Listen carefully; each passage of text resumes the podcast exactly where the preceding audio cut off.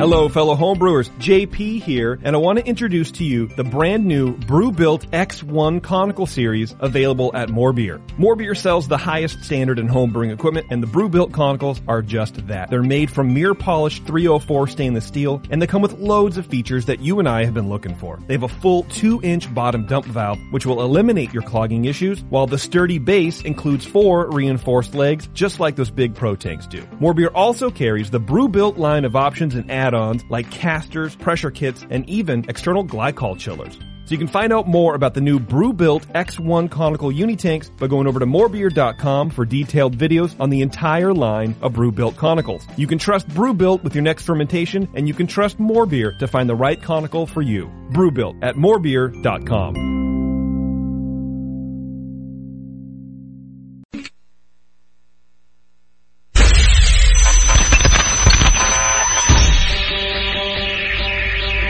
home brewers, craft brewers, beer lovers, beer drinkers. Get ready for an all new experience in information exchange and beer culture. Your only source Only source for live beer radio that brings expert brewers from around the globe. right to your home. You're not just listening to broadcasters, it's the brewcasters. On the Brewing Network.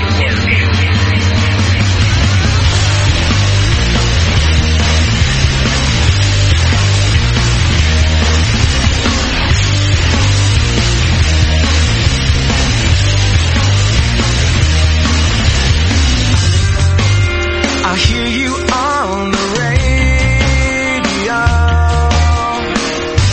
Hey, good afternoon, boys and girls. Welcome to the show, the Sunday session, live from Pacheco, California.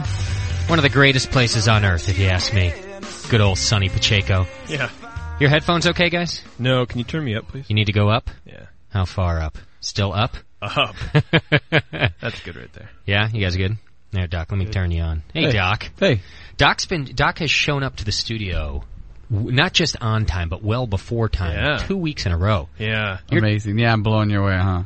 I think the sun's going to go out soon or something. I think he hasn't told us he's gotten a divorce. Oh. Oh no, no. That's why. I, that's why I left the house early today. so you don't. it was getting ugly around Yeah, there. Oh man, uh, not because you're leaving for GABF. We've let you off the hook. Yeah, thanks. for- I didn't for- even mention that one in there. Well, that's what we ended up deciding because uh, you know, for fear that you actually are going to get divorced because of the show, I lightened up on you about the GABF. Yeah, thanks. I appreciate that. I'm sure that made all the difference in Doc's world. well, it was looking ugly. I mean, I, every time he left my house, whether he was here, you know, doing other stuff or Yeah. for the show, you could see him moping out the door, re- remembering that eventually he was going to have to go ask his wife. oh yeah. So no GABF for Doc. No. No. Well, yeah. I, I just doing the back to back beer things. yeah. Uh, you know, with the NorCal and then then the GABF. it's too much. Yeah. Ah, well, what are you going to do? we, you know, really, it was f- for your part at the GABF. It, it really was just to meet the listeners and Yeah. and to that's what I party wanted to anyway, do. You know, But I, I got other things I got to do later on in the weekend, so I would have had to fly in, yeah. fly back out again. Well, we're bummed that we won't get to hang with you, but uh, you know, there's always next year. We'll see what happens. Yeah. Okay. 'Cause you might be divorced by I that. can do anything I want. Put put time in now. Not that I'm wishing for that, Doc. I don't. Yeah. I don't wish that upon you. Nah, it'd I be just- sad, Doc. It would be sad, Doc. Until Fridays when you're out at strip clubs with us. And until Saturdays when Justin is with the former Mrs. Doc. then it's back to sad day for Doc. Yeah. Doc gets one one night a week at that point to be happy. Doc calling Good job, me up. uh, Justin. what are you doing tonight, Justin? Going to your house, Doc. Uh, I'm taking the kids out. We're gonna go camping. Good lord, that's awful. Hey, by the way, where do you keep your spare key for the Hummer? Because I, I can't find it anywhere. They could probably I won't have it by then. exactly, that's the worst. That's why you're sad, Doc. You have nothing. No, that's Oh, right. yeah. yeah, exactly. He's gonna be looking for your keys, for your stuff. I'll be sleeping over here. What, what the hell? Everyone else does, man. Why not? Your goat isn't eaten. What do I do? All right, everybody, welcome to the show. We're going to have a lot of fun today, and a great guest that uh, Shat, the producer, has lined up for us. Yeah. Uh, we got Magic Hat Brewing Company with us today. Todd Hare, the head brewer of Magic Hat, as a matter of fact, and he's going to be hanging out with us for a couple of hours. Um, starting probably in about 30 minutes. We'll get him on the line with us and uh, get your questions ready. This is a really fascinating and unique brewery. Yeah, that fast. That's on, good. on the East Coast. Uh, what that it? That you we're starting the interview right away. Like we're gonna yeah, we got spend to a get lot it of time done. with him. That's good. I- And it's cool because we got a couple of things going on today, and he wanted to be a part of all of it, so he was ready just to do the hang. I think uh, didn't he say That's good. Chet that he's a listener? Yeah. Too. Yeah, on his days off. It's weird. Uh, more and more brewers are. we're- I'm finding out are actual listeners now. Like they consider that. You know, they they tell us all the time now. Uh, yeah, I listen every week in the brewery. You know, it's very strange Oh, Yeah. to find that You out. think they get enough, uh, uh, you know, glommers on asking them about beer and talking about beer and you know whatever. They gotta listen given to us given a lot dopes. of misinformation, they actually voluntarily listen to it. now. Yeah, It's great. it is weird. Speaking of uh, listeners, by the way, I'm getting a lot of feedback about the lack of cursing. on Oh the- yeah. Man, what a bunch of fickle, fucking whiny listeners we have sometimes. Because it goes from, you know, eh, you guys are too vulgar. You're not getting to the information. uh, Back to eh, we clean it up for like eh, we even cleaned it up as a joke. I mean, it was n- not even. It was apparent that we were jokingly not cursing. I just wonder, you know, if we didn't make a big announcement about it and we just didn't, Didn't- curse. No one would notice. Yeah. it's true. But Well, we always someone said- would have. Someone would have pointed it out. Eventually, they would Yeah. have said, "Hey, I haven't heard Doc say fuck in a while." Uh, so I've been getting a lot of emails. Like, hey, in fact, when I get to the feedback, you'll hear one a pretty interesting email I got this week about it, about people being afraid of words. But listen, you know, fear not. We're not making every time we do a bit about all these major changes that are happening to the show. I- I realize that it's almost always a bit. Is there like a like an 18 page thread in the forum now about, uh, Nah. about how sponsors are going to be turned off because we're No, not no, no. listening, This because was we're not, just uh, uh, cursing. These were private emails and stuff. So I love. You know what I like about our cursing too. I love it when we have those guests like John Myers with us last week, and you know we're maybe twenty minutes into the interview before we drop our first f bomb. f bomb. And they get so excited. They're like the guests are always happy. Can They're I- like, can I say that? Yeah, like, oh, really? We could say whatever we want. Absolutely. And it, it's usually then they don't say anything after that. Like I don't like I think John said it once and that was it. yeah. He's like, "Oh, I can. Oh, great." yeah, but everyone gets is just happy that they can. Yeah. Well, anyway, I just thought it was. In, it's always the feedback from listeners uh, and, and what they perceive are changes in the show is always fascinating. And the two, I mean, uh, opposites of, of listeners that we have. You know, people who are concerned about that stuff and people who are concerned about it going away. Yeah, well, I can see the like, the guests being relieved after they hear an F bomb come off there. Because when I did the F- FM show a couple of times, Yeah. I was nervous because I thought I you know wanted to slip out here or there, and Yeah. Oh, by the way, now everyone it's it's uh, free reign to uh, curse as much as possible in the chat room now. I wanna, No, I it's wanna not. thank you for that. it's not everybody uh, as usual. Uh, not that you have to. Not that there's any censorship in the chat room, but keep in mind, you know, you guys forget about this every month or so, but the chat room is also for new listeners who are going to come in. If you're just tuning in, there's a chat now button right on our homepage and you can enter the chat room. That's how you ask us questions during the show and hang out with the other listeners. don't let And- them scare you off. don't let them scare you. There's a lot of guys in there who are in there every week, and there's a lot of people in there that are brand new. That also happens all the time. And so, you know, don't act like a pack of wolves in there just f bombing everybody who walks into the room, fellas. Uh, you know how it goes. You got to make everybody feel feel welcome because uh, that's our little home on the web for the BN Army, and uh, we welcome new recruits. So, you know, keep it nice in there. And JP's a pussy when it comes to. Uh, you know, telling you guys what to do. I'm just a good person. That's what it is. That's so I believe in self-policing. And then when I don't get what I want, what everyone assumes that I want, then I crack down even harder. Yeah. All right. Whatever, it- whatever I said. A couple of good things happening today. Uh, not just that we've got uh, Todd Hare from Magic Hat Brewing Company with us today, but uh, there's a nationwide toast going on tonight. Um, it's 9 p.m. Eastern Time, 6 p.m. our time here on the West Coast, uh, to the late and great Michael Jackson. And it's something that they put together over on beerhunter.com. That's his official website where you can uh, get his books and uh, join the club and all sorts of things like that. And they put this thing together with it was designed to be with pubs all the way across the country. And if you were a pub owner, a publican, you could print out a poster and sign up to do this thing. And essentially at 9 p.m. Eastern, 6 p.m. our time, the entire country, all of these establishments that are involved are going to do one big official toast for Mr. Michael Jackson. And I thought, you know, what a great way for us to get involved because we can make it a worldwide toast. So not just these local pubs doing it, but we're going to do it here on the Brewing Network. I know that the Aussies got a day off today. It's Monday for them, so I think we'll have some Australian listeners. Uh, we've, we always have some Canadians out there. We've always got some uh, people from uh, Mexico and even farther into South America. So tonight uh, we're going to participate in this toast for the great Michael Jackson at uh, 6 p.m. and uh, we'll, we'll we'll we'll do a cheer. We'll have a chug. We'll have a moment of silence. Uh, it's the only time silence is allowed on the radio, as far as I'm concerned. Oh, yeah. It's during special events like this. So stay tuned for that. And a cool thing about Todd from Magic Hat, he wanted to be involved in it too. So we're going to go ahead and start the interview, and then he'll be on with us. And uh, so get yourselves, maybe you got a special beer in your fridge or in your closet, something you've been saving up. Why don't you pull out something nice for Michael Jackson? Because, uh, well, I'll tell you why. I'll tell you why he means a lot to us here and to everybody else when we get uh, closer to the toast. But pull out something nice. Get that ready for 6 p.m. about 45 minutes from now, 9 p.m. if you're on the East Coast. That's something we got going on today. And uh, yeah, and then I'm telling you, you're going to like Todd Hare because we got a lot of topics to cover with him. We're going to talk about hop backing. We're going to talk a little bit about barrel aging. We're going to talk about croisoning and top cropping ale yeast. We're going to talk about non-traditional ingredients used in beer. I mean, th- this brewery and this guy, uh, they do a lot of different things is in their brewing process. And I thought, what the hell? Let's get it all in there. And he's got a couple hours to spend with us. So, uh, those are the couple things we got going for you today. You're going to enjoy it.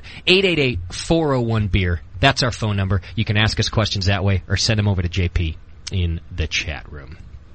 All right. Uh, wanted to talk about uh, Wonder Brew Boy Shat McShat over there.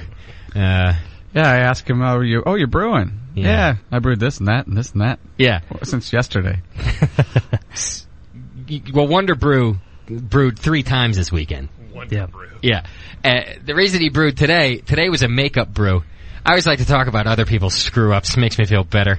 Especially when Wonder Brew does it. and, uh, The Golden Boy. yeah, Golden Mc, Golden McGold over here. Golden McDole. McDole Gold. Um, so he brews two batches yesterday. He had a Doppelbock and a Kulsch going. And, uh, I don't know what was happening somewhere in the middle of the two. He had finished the Doppelbock. He was getting ready to start the other one. He got a little cross-eyed or something. I don't know what was happening. And, uh, Too much cousin, brah. he, he mixed up his yeast and, uh, The starters. he Yeah. pitched his Kolsch into the Doppelbock and then didn't know what the hell he was going to do with his Kolsch because all he had was the German Bock yeast then to go into his Kolsch. Exactly. He was pissed, man. It happens, I guess, right? It does, Be interesting. Everybody I hope else somebody says yes. but me. especially here. It happens. Yeah. Well, I wanted to talk about it too because Shet, yeah, Shet's a he's a happy brewer. He's out there. He's all smug. Well, Oh, yeah. And as soon as that happened, man, you could just see the, the Oh no. that smirk wipe right off his face. He was miserable for the rest of Oh. the afternoon. he just switched over, huh? yeah. I had to call Jamil for him. Like, hey, what would you do? so we found out it's not so bad. Yeah. You know, we have like a Hellas Bach. What Did, what did Jay Z tell you to Hopefully. do? Uh, basically, just put them both at 55 and let them go. Although the Kolsch, I guess we didn't pitch enough. Yeah, but he's I worried pitched about another vial today. You did. So you're gonna you're gonna go. that ahead was a and- concern. ferment them both at 55. Exactly. You've got Kolsch yeast in the Doppelbock, and you now have German Bock yeast in the Kolsch, Correct. which Jamil says will- will make the Kolsch actually very similar to a Helles because the as far as the grain bill is concerned, Yeah, the it's Kolsch pretty- and the Helles. Pretty that's simple grain bill. Remarkably what I told Chet. Is that right? Look at you all. Um, hey, Oz just told you to shut up and stop whining about someone brewing beer for you. Yeah, I'm not Oh, whining at all. I'm just that's making right. fun of him. Yeah. So, Ozzy, No. hey, why don't you go wallow in your sobriety somewhere and leave us alone? Ouch. You bald jerk. uh, Oh, so flaming. today you uh, wanted to get right back on the horse, though. So you brewed another batch today. Got up early and went out and Back got in the another saddle. kit. Yeah. What, what are you brewing today? Schwartz beer. How'd that go? Awesome. Yeah. Nailed it. No mistakes. Oh yeah. Nothing. Nailed it. You were seeing okay today. Oh yeah. I don't know what happened. I don't know. Two beers at one time. Yeah. Too much for me, I guess. But I'm just doing five gallon batches, so Okay. filling up that freezer. I thought the Kolsch Lager. last night was a tenner. Yes, that's the only batch I did ten, but two two fives, and then uh, actually a, a fourth earlier in the week. Wow. So So what is that? Twenty-five gallons of beer we got fermenting over there. there we go. What's that All- about? a- three, four days around here. yeah, pretty much. oh, that's good, man. Yep, So you're fermenting all those lagers at 55, huh? yep. All right. Then I got a Scottish sixty. So yep. Doc, what's he going to do if that Kolsch doesn't take off at 55? Is he going to pitch He's more? just getting really sad again.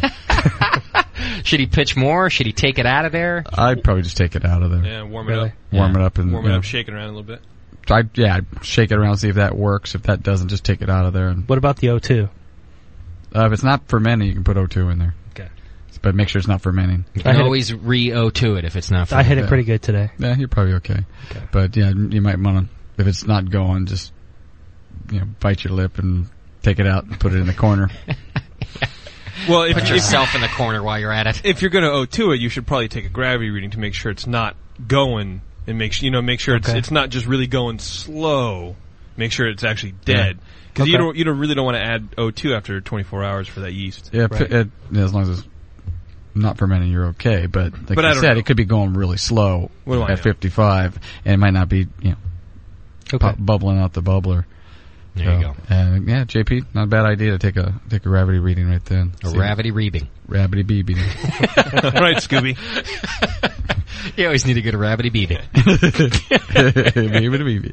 I think there's a website for that. All right, if you want to ask Shat questions about his uh, Wonder Brewing, then you can reach him, uh, Chad, at thebrewingnetwork.com, C-H-A-D at thebrewingnetwork.com. One of these days, I'm going to create an email address for every name you have, Shat, so that it doesn't matter what people call you. They can always get to you. Free advice too, by the way. I guess Free advice after I filter it through McDowell. I guess somebody was uh, talking to Shat the other day, saying, "You know, Chad, you shouldn't you shouldn't let them treat you like that on the show. You shouldn't let them call you Shat either, man. That's not good. It's disrespectful." And guy was w- concerned that we were mistreating Wonder Brew. They just don't get it. they just don't get it. When I hired Shat, I said, "Shat, this is your job." Take shit. That's your whole description. He, he seriously asked me, so when you say producer, like, can you give me a job description? Why, just write something out for me. So I took like a week and I came back and I said, yeah, uh, take shit. That's your, uh, that's your job description. Uh, so don't worry about Put a target shit. on you. Shat the producer. I saw some of his, uh, Shat now also contacts, uh, guests and sponsors for us, and I saw how he signs his email. It's Chad, quotations, Shat the producer. it's his title. Well, it goes so back and forth, you know. Yeah, I like it. It is a good title, I think, for you. All right, uh, it's time for Doc's favorite part of the show, and uh, Dun, dun, dun. a lot of it today. I think we're good. What's up, JP? Uh, I was going to say Shat should get a tattoo. It says Shat the producer Definitely, and some sort of BN thing. like a microphone with hops on it or something. You know, LL Cool J has that microphone here, and he has a microphone cord tattoo wrapped around his arm. It should be that Hop vines wrapped around going up. That could be the microphone cord. cord. Yeah. Oh, Your man. mom would love it if you got a Shat the Producer tattoo. Yeah, where, where would he put it? Doesn't matter. Ah. on his face. All right. Across his forehead. So some of the feedback I got are actually questions for Todd. I'm going to save that for later when Todd from Magic Hat gets on with us. Um, here's a long one that I got, but it was it was pretty interesting, so I thought I'd read Well, it. it is a anyway. long one. yeah, uh, it says. Hi guys, been listening to the session. Oh, by the way, this guy's from uh, Burton on Trent. His uh, topic was "Hello from Burton on Trent." Uh, hey guys, been listening to the session for a few months now. My first archive show was the second anniversary show. Terrible time to tune in. Sorry, dude. Says I wasn't I wasn't deterred by the constant shouts of Rat Pad though, and I carried on listening. I'm glad as I, I did as the BN has taught me a lot. Terms such as douchebag, ass hat, and sausage fest to name but a few. I'm surprised at how many people don't know about douchebag. I get a lot of feedback about that. What? That they're happy to that to learn how to use properly douchebag. Really? Yeah, it's not as common, I guess, in the rest of the world. Do this now. Yeah. From there, I moved on to the Jameel Show and Lunch Me, both great for entirely different reasons. I'm also working backwards through the archive and just recovered from the emotion of D-Day. The sad fact is the only show that I'm likely to be able to listen to live and call into is Lunch Me, as the session is 1 a.m. morning morning time over here. Anyway, you guys rock. You have a good combination of sick humor and knowledge, although I do get a bit jealous of all the great US beers you have around. Hopefully a friend from Oregon's going to bring over some Pliny in the future. Several weeks ago, I was surprised to receive a cool BN Army t-shirt in the post. Confused, I checked my bank statement and found out that I had ordered one and didn't remember. That's a good man. yeah. All of Justin's uh, Justin's ranting about the t-shirts must have sunk in when I was wasted. Who says you always regret when you what you do when you're drunk? The shirt had its first outing at the Great British Beer Festival. Dude, that's awesome. Wow. Our shirt was trucking around the Very cool. Great British Beer Festival, man. Says I was expecting to be approached by some other army members, but nothing. Maybe they were all on covert missions. I'll work on That's probably it too. says I'll work on signing up some more recruits. I'm getting married on New Year's Eve this year. Which, by the way, is a stupid thing to do. Yeah, what a way to start a new year. Someone else was telling me that they they got a friend getting married on New Year's Eve, and I was thinking, not only does that suck for your guests, but Yeah. what about your anniversary now? Yeah, for the rest of your anniversary's life? always going to blow. Anyway, uh, sorry, dude. Uh, I decided that she was the one after she took me on a beer holiday to Belgium for a week. Nice. Oh, It's a way to do it, man. Yeah, she can there's get some, married anytime she wants. yeah, there's some hidden agenda. Don't be Jake, fooled. How did I know that was coming Yeah. out of cynical JP? No, she just wants you for your money. Yeah. I'm in the process of brewing a few batches for the reception.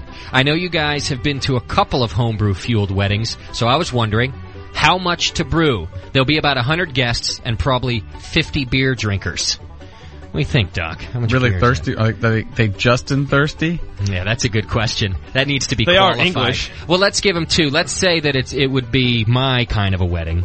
50, 50 drinkers. I'd go with 40 gallons easily. I think you'd need at least- Gallon per person. Yeah.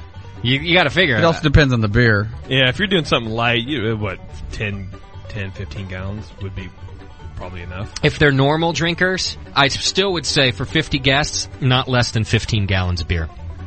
Think of how quick a Well- corny goes, man. Before you know it, boom, Or gone. Just, just think of, you know, uh, full size keg, you know, about 15 and a half gallons. right. And That's like 100. how fast can a bunch of teenagers blow through that? Yeah. Uh, that's a good gauge. So. So I, I would definitely go. And listen, there's nothing wrong with taking home a little bit of beer. So not less than 15 gallons. And uh, if they're heavy drinkers, hey, you might want to double that. Put yourself a nice 30 gallons in there. You know. it, Depends on it- how- it does depend on which beer you're, you're doing. And Well, that's his next question. Um, he says the styles that went down well with your average beer drinker. Um, he's oh, he's going to get a keg of local lager at least. Uh, so I'm hoping to go totally macro free. I'll be brewing a few bottles of Imperial IPA for my friends from the West Coast. So he's going to have a little variety there. All right, if you're going to buy a commercial lager. Um, yeah, I don't know. Yes, th- then maybe just just go with 10, 15 gallons, of homebrew is, is, I would think, Yeah. fine. do a yeah do something something to mix it up and something moderate Yeah, I mean, if you're going to have a local lager, you might as well have something something a little beefy. You Yeah. know, you don't need to necessarily do something light. although i don't 6%. recommend serving barley wine at your wedding not if you want to No. have a peaceful ending to the entire situation because things just get ugly when that Yeah. you know yeah. i don't recommend serving any high gravity beers uh, well, it's going to be on New Year's Eve too, right? yeah that's true so maybe they're looking for a reason to Maybe. party Yeah, you might want to up the ante Yeah. a little bit because but it is New don't Year's barley Eve. wine A it little cream ale or something. Ah. Oh, that's for the wedding night. Um, uh, Calvi in the uh, chat room goes, uh, uh, if you have 50 beer drinkers out of 100 guests, you need to rethink your guest list. Well, th- you know i all actually the husbands are drinking and all the wives. Huh? I think that's the perfect way to plan one of these things because you want to make sure you don't run out of beer. So you invite just tons of beer drinkers and you guys are going to go dry. So I think he's got it right, actually. uh, he made some recommendations for some music, which I'll, uh, I'll download and get on here for you guys. Um, but anyway, it says, uh, keep up the good work. You guys rock. That's from Private Soil, Private Soil Boy in our UK regiment, Burton, up- Burton upon Trent, England. All right, uh, some more feedback. Dear General No Talent McHackerson. Holy crap. Doc describing the history of beer at the end of the last brewcast was one of the creepiest voices I have ever heard. he says, You talk about Push and other creeps making skin suits. I think Doc's the one you have to watch out for. Maybe he's not using his neighbor's skin, but I bet he wears a goat skin suit while nailing his wife. oh. oh, man, that Okay, voice now I'm getting creeped out. now you're creeped out. Says, oh man, that voice inappropriately touched something deep in my soul. for the love of God, please don't ever do that again. And for the safety of future generations, delete all copies of that. Better yet, burn the hard drive that the files are stored on. Your humble humble foot soldier on the European front, caped Brusader. And he wants to know, did you guys ever send a kit over to Daniela and is she brewing? Uh, no and no. She's got no time to brew. She's uh, working all the time. And although now she's not working, she's at uh, Oktoberfest basically every day. She said she's drinking a lot. She was hanging with the whites uh, for a couple days at Oktoberfest. Oh yeah, I, then Sully's over there now. Sully's there now. I don't know if she hooked up with Sully. I think she probably sullied him, sullied her. Uh, but the Whites have been there, and uh, she took him around to a few tents. Uh, She said that Mike White got trashed, like really trashed. like uh, we have to take him home and- to go to bed now. Oh no! so I can't wait to hear that from Mike White. It's gonna be good. Uh, all right, what else do I? Oh, I got? could see that. A lot of stuff here, I'm telling you. Uh, oh, here's a guy who wants us to know what a great sleeping aid our show is. hey there, brewcasters. Want to let you know what a great sleeping aid your show is. I started listening to the Jameel show at the beginning of the summer from many recommendations on homebrewtalk.com and enjoyed it very much. I, it left me wanting more, especially since I've not been able to brew that much this summer. So I started downloading the Sunday session archives too, and I'm still wanting. I fall asleep listening to you a-holes just about uh, every night sad, isn't it? I think it's uh, has really started to warp me subconsciously. Which, by the way, I, I I would agree with. I would not recommend falling asleep to this show. I have weird Well, you, dreams. get, you get hammered enough, you will just fall asleep. Yeah. Because I listened to the Charlie P. Archive show just the other day, the Papazian show we did, and he had a criticism. That was a long time ago, too, I think.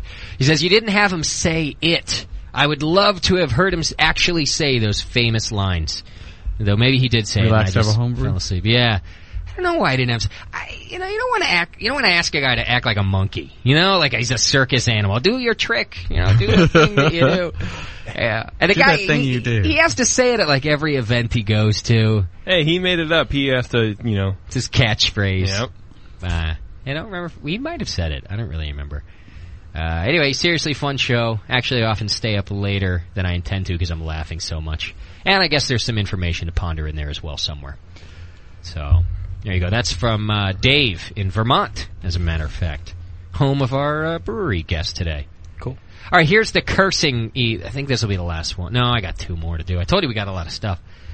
A speaker at a University of California free speech rally, leave it to the Berkeleyites, uh, in the late 60s, got up in front of a couple thousand students and said simply, anyone who is afraid of words ought to have his fucking head examined. And the crowd cheered wildly. Now, in Pacheco, 40 years later, it would seem that we are having a major relapse into the linguistic dark ages. Our little wee-wees have gotten terribly chilled and are shriveling up and retreating into warmer places. We are turning away from our beloved friends, the dirty words. Why are we suddenly surgically altering our vocabularies? Why are we whacking off the best few millimeters of our colorful tongues? Why are whacking we why are we neutering our sentences to satisfy some nameless neo-word abolitionists? The forbidden words are the most versatile and energetic words we have to work with. They excite, they stimulate, they energize, they activate, they entice, they aggravate. Just like balls. About the only thing they don't do is promote boredom. Nobody is ambivalent. They get everyone's attention. They are our heroes. Our old pal fuck can be used for almost every part of speech, can have a hundred different meanings, and can be used in thousands of different situations. It is unfettered by all the stupid grammatical rules to which lesser words are subject to. Who would be stupid enough to blow such a powerful and versatile ver- verbal tool out the frigging door? Why didn't he say fucking door? if he's so in 'Cause- love with. because he doesn't have to.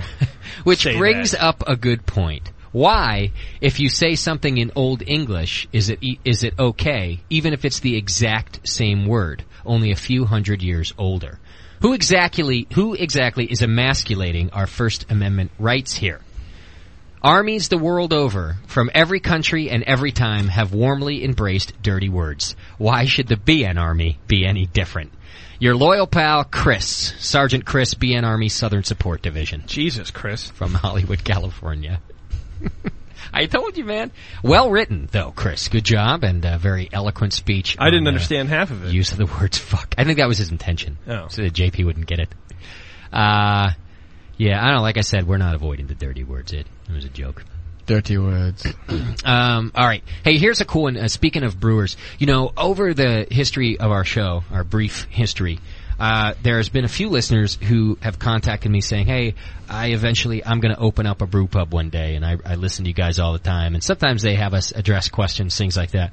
Well, needless to say, not all of those emails I get ever come to fruition. You know, I don't often hear back from a lot of people saying they've done it. But one guy did get back to me. He says, Hey guys, I just wanted to drop you a quick line telling you that you're still putting out awesome shows. Very informative these days, even. surprise, surprise. I don't know if you remember me or not, but I used to go by the name of Kern River Brewer in your forum and chat. A few years ago, I was talking to you about opening up a brew pub in Kernville. Well, we have been open now for a little over a year. Kern River Brewing Company, and things have been well. We recently started bottling 22 ounce bombers and are kind of taking that slow since we're a small seven barrel brew pub.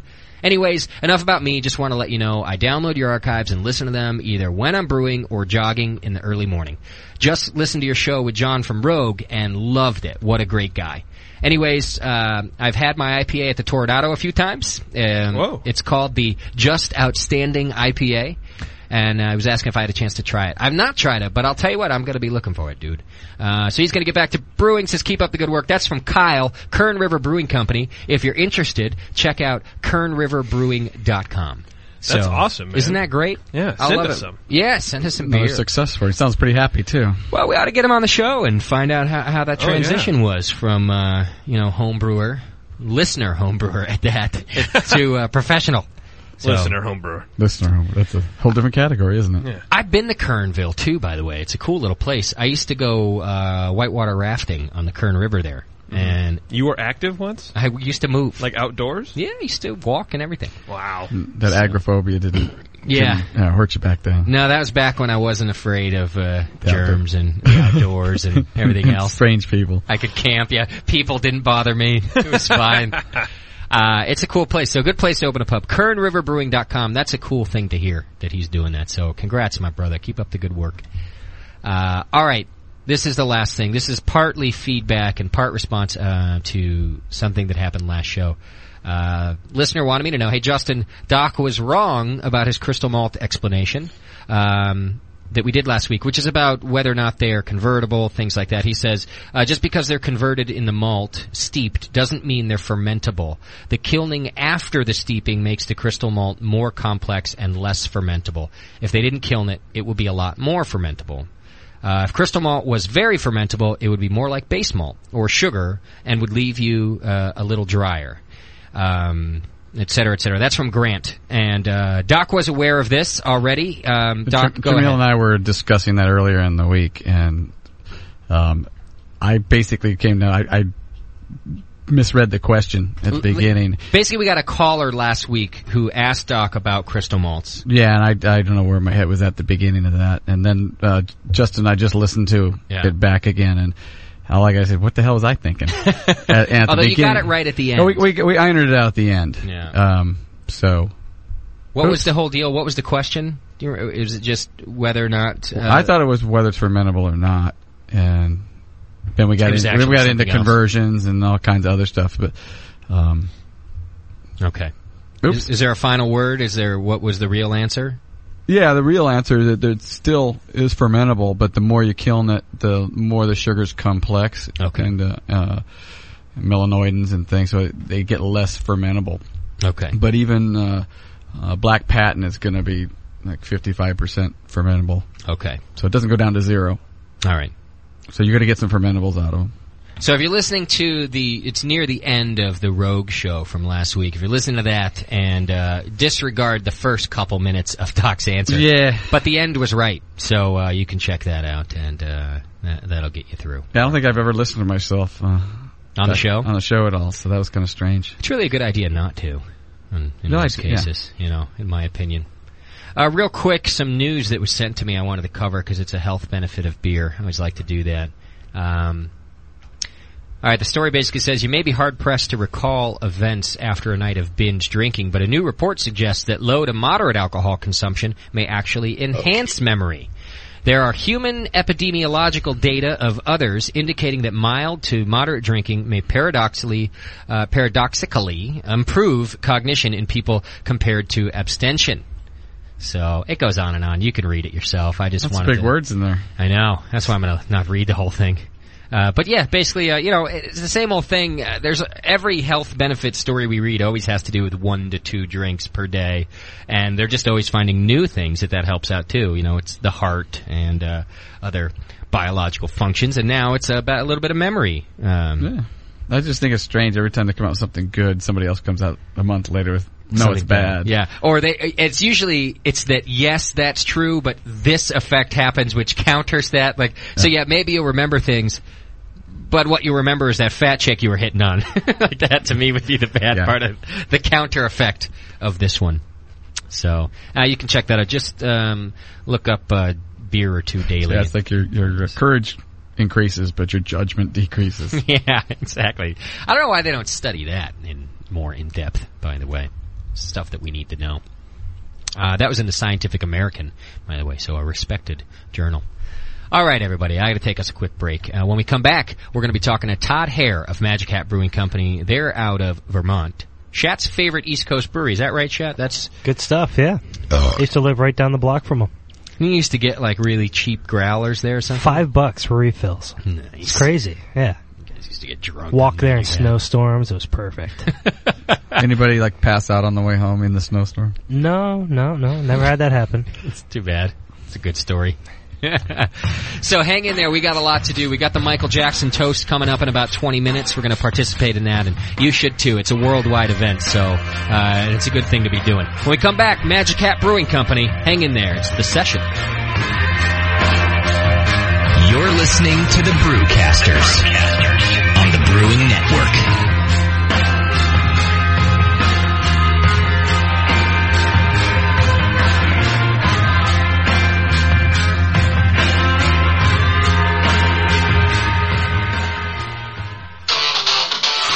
And you're back. With the Ultimate Homebrewing Show, where today's topic is Dark beer, but first, let's go to the phones. Who are we talking to? Jamel?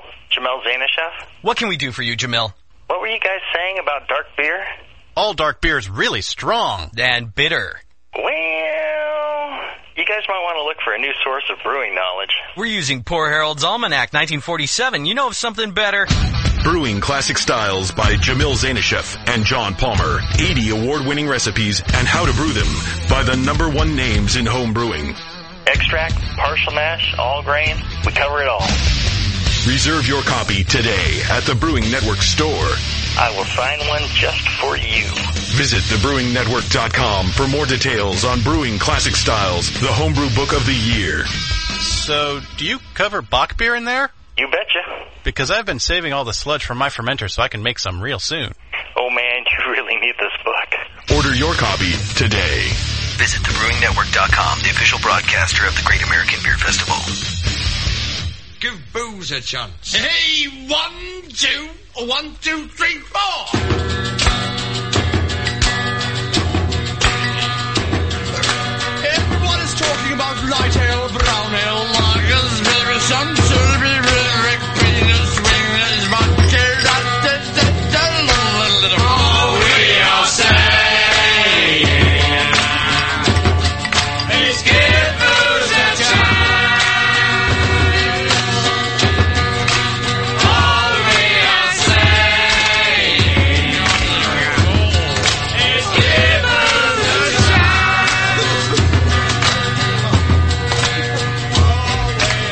Everybody's drinking up vodka, Africa, pink gins, aspirins, bitter, red wine, the bloody hell. All we are saying. All we are saying. Is give booze a chance. All we are saying. John. John. Gonna make a record. Gonna, gonna make a record, you know. want to sing? Please. Well, I don't know about that. A record, no, you know what I mean, a record.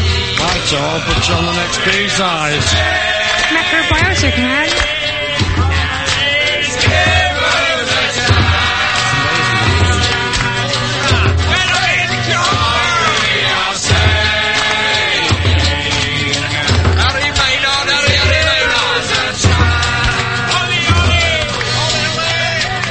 All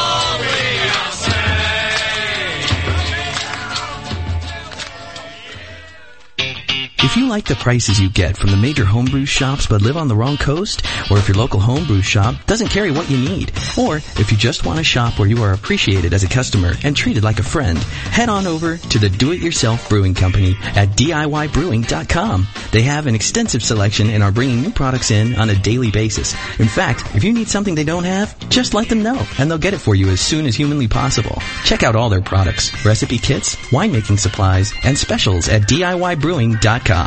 With everything from ferminators to carboys, DIY Brewing either has what you need or can get it fast. At DIY, they're homebrewers helping homebrewers get what you need. Visit them in Rollinsworth, New Hampshire. Call 603-205-4168 and stop by DIYbrewing.com and get brewing. And during the month of October, get $5 off any $50 or more order with coupon code BN. Do it yourself with a little help from DIY Brewing. Wait till you can pour it out of your own kegerator. I mean, your friends will look at you with awe. And it's just hot. It is? It's so super hot. The home of live beer radio.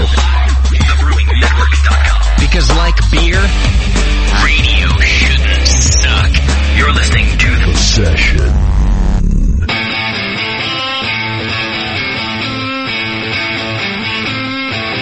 You're listening to the Brewing Network. Because like beer, radio shouldn't suck.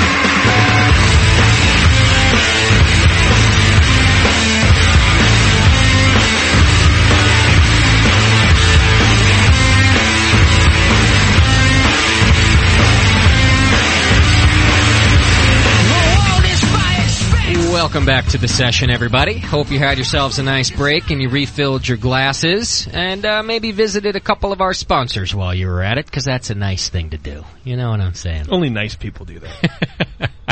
Welcome back to the session. Uh, today we are focusing on and featuring uh, one of the best and coolest, at the very least, uh, breweries on the East Coast, Magic Hat Brewing Company. I've got Todd Hare, hopefully, on the line with us. Welcome to the show, my brother. It's good to have you.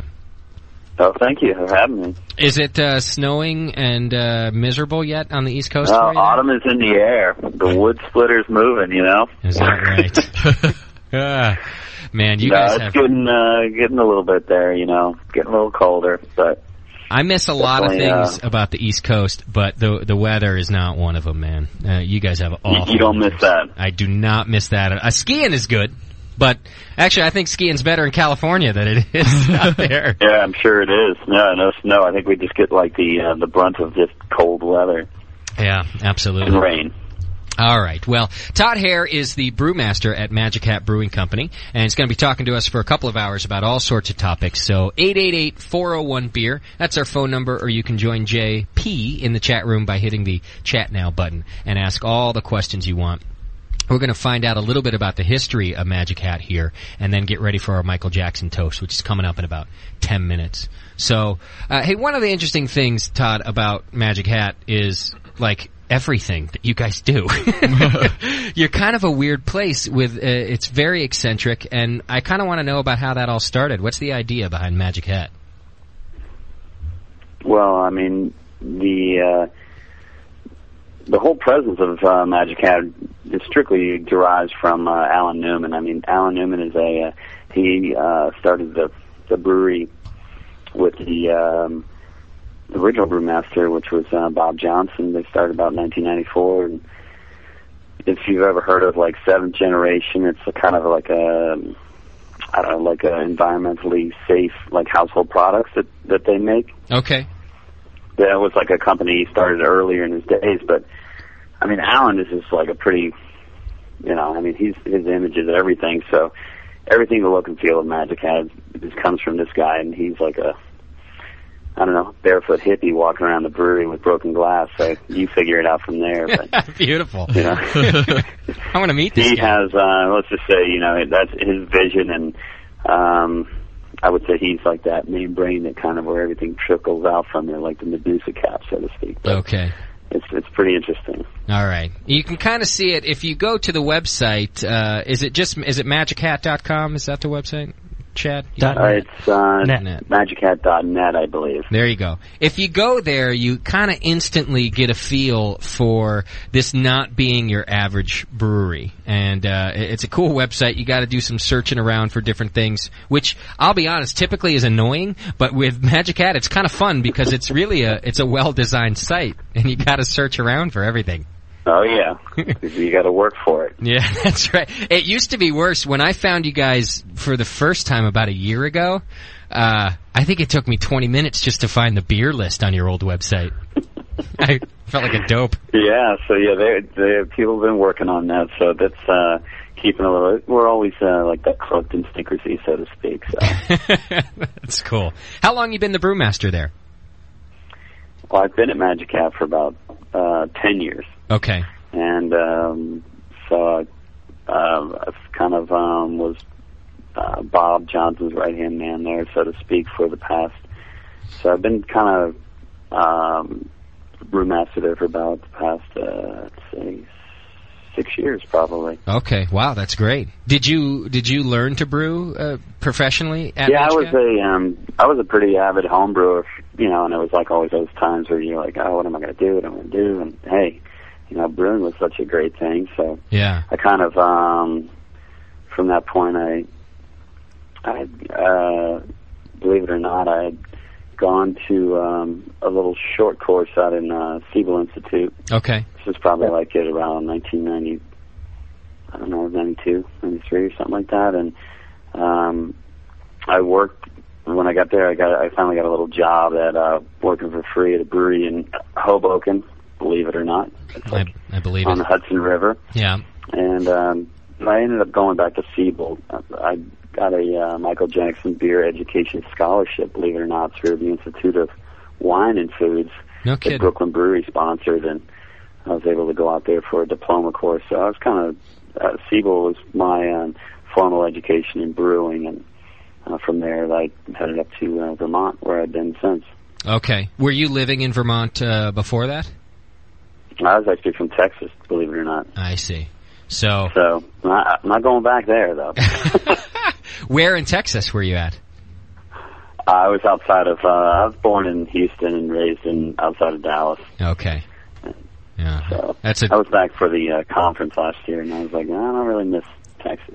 So you Austin's a great city. You went from like the most conservative place in the country to uh, the least conservative place in the country.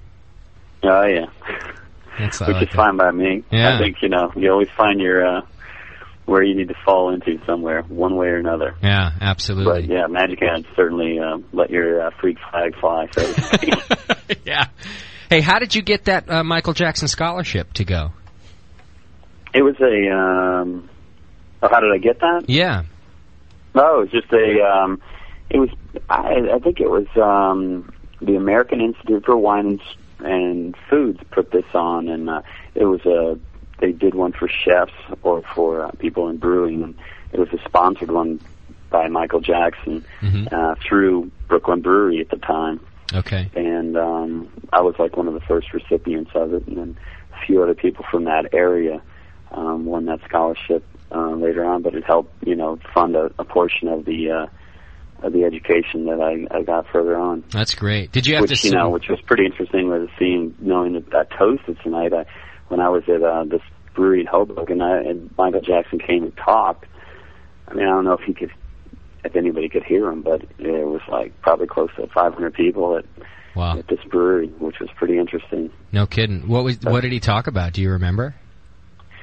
Well, he did his um he it was a thing that um there was a fellow Richie Stillwater used to do a um it was called Beers International and it was like from that from um northern New Jersey. And this and Richie Stillwater would put these beer tasting and dinners together and Michael Jackson would come over probably like two or three times a year and do these and tastings and food pairings with I think the fellow was uh, Tim Schaefer. He was he's a food chef and but um, this was like probably one of the bigger ones that he put on. This guy Richie Stolars, um, who probably who passed away a few, um, I'd say probably five years ago, ten years ago. I can't remember, but but it was uh, quite quite an event. I remember, but I, I think that uh, Michael Jackson was just like, oh, let me just get through this thing, you know. It was just a, he probably had they probably had a little uh, little PA system, but Right. nobody could hear him, and I think he was just like, all right, pop up your beer and move on. Let's get on with it, boys. Yeah. well, this is a good segue for us because we're just a couple of minutes away from the official toast, which is at six o'clock. Um, so there's kind of a whole thing. I want to let you guys know about a couple of websites that you c- you can check out and you can get information about this. If if you want to know even what we're doing, you can go to beerhunter.com and check it out, and, and they list it there. There's a poster that you can look at that's uh, the official Michael Jackson toast poster, and the entire toast is set in uh, bars and pubs all over the country, and it's designed also to raise money for the National Parkinson Foundation, which, um, as you may or may not know, is um, what uh, afflicted Michael Jackson, and uh, he ended up uh, dying of complications due to that. So here's how the the poster reads, just real quick. Michael Jackson, the English writer who taught millions that beer is a noble and complex drink, died in London on August 30th, uh, 2007. If you know his writing, you'll understand what a loss this is to the beer world. If you're now enjoying a range of diverse, beautifully made beers, you owe him your thanks. Come raise a glass to his memory and raise funds for the National Parkinson Foundation to help people who, as Michael did, live with Parkinson disease. And Michael lived with it for a long time without telling anybody. In fact, it was only recently that it kind of uh, became public.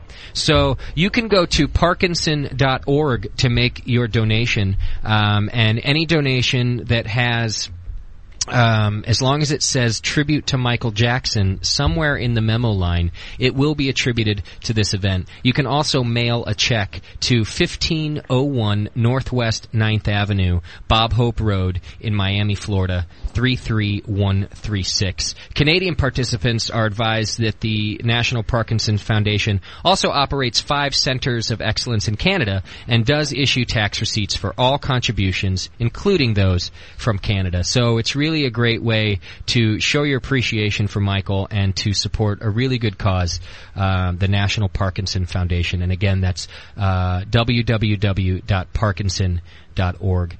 And just real quick before we do the toast, I just want to say that. Uh, People like me, uh, not just brewers aco- across the country, but really people who are in beer media. Um, I've talked to a lot of beer writers. Um, Jay Brookston i- is one of them who really kind of point out that without guys like Michael Jackson, who were the official writers, the guys who did it better than anyone, and the uh, the guys who made a living at this first, we wouldn't be able to do what we do. It's six o'clock right now, everybody. So I hope you got your glasses ready, and uh, we're going to raise it in a toast to the late and the great Michael Jackson. Thank you for sharing beer with the world and uh, letting us enjoy and do what we do. Cheers to Michael. Cheers. Cheers. Cheers.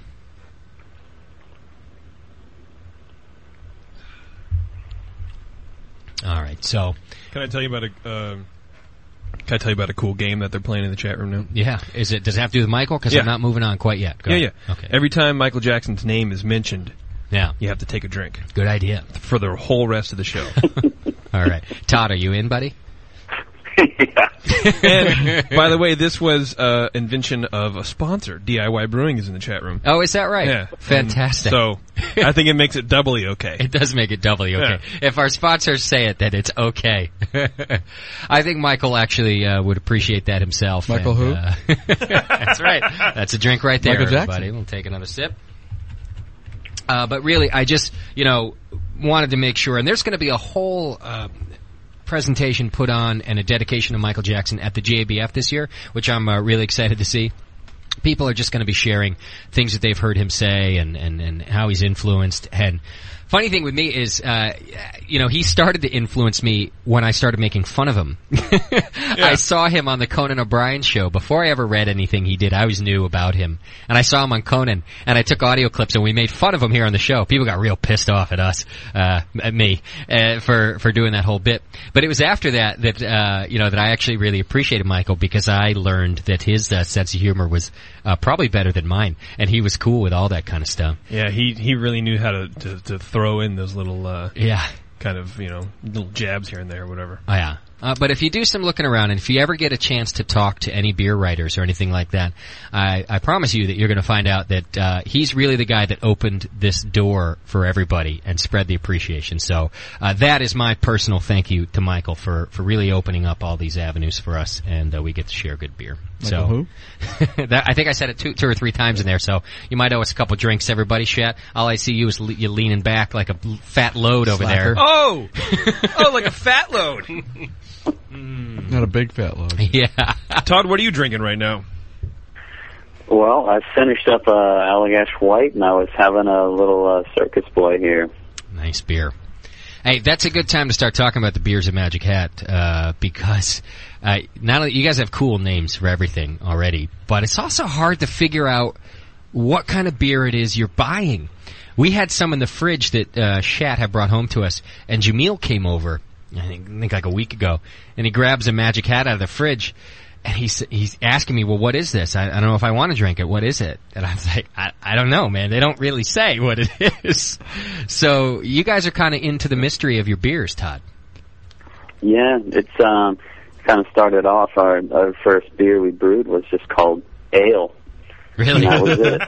That's great. and, uh, Beer. And then um, we eventually named it Bob's.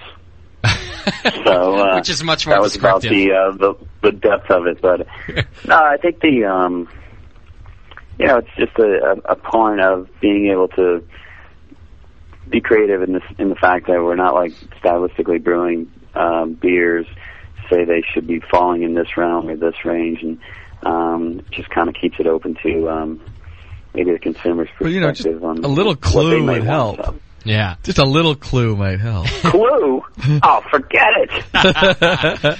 Now, is that to Take say the labels off them all. What the hell? is that to say that you guys will, you know, you just you don't ever think of a style when you're brewing? You just want to go ahead and brew, or do you start with a style? Um, yeah, I, I, yeah, we kind of. Um, it's just open to um, what the brewer would like to do, but yeah, we we kind of have a range, so to speak. Um, like we want to brew a dark beer, or a light beer, or hoppy beer. Okay. But it's not necessarily where where you know it needs to fall. And uh, we've gotten better. Let's just say that, okay?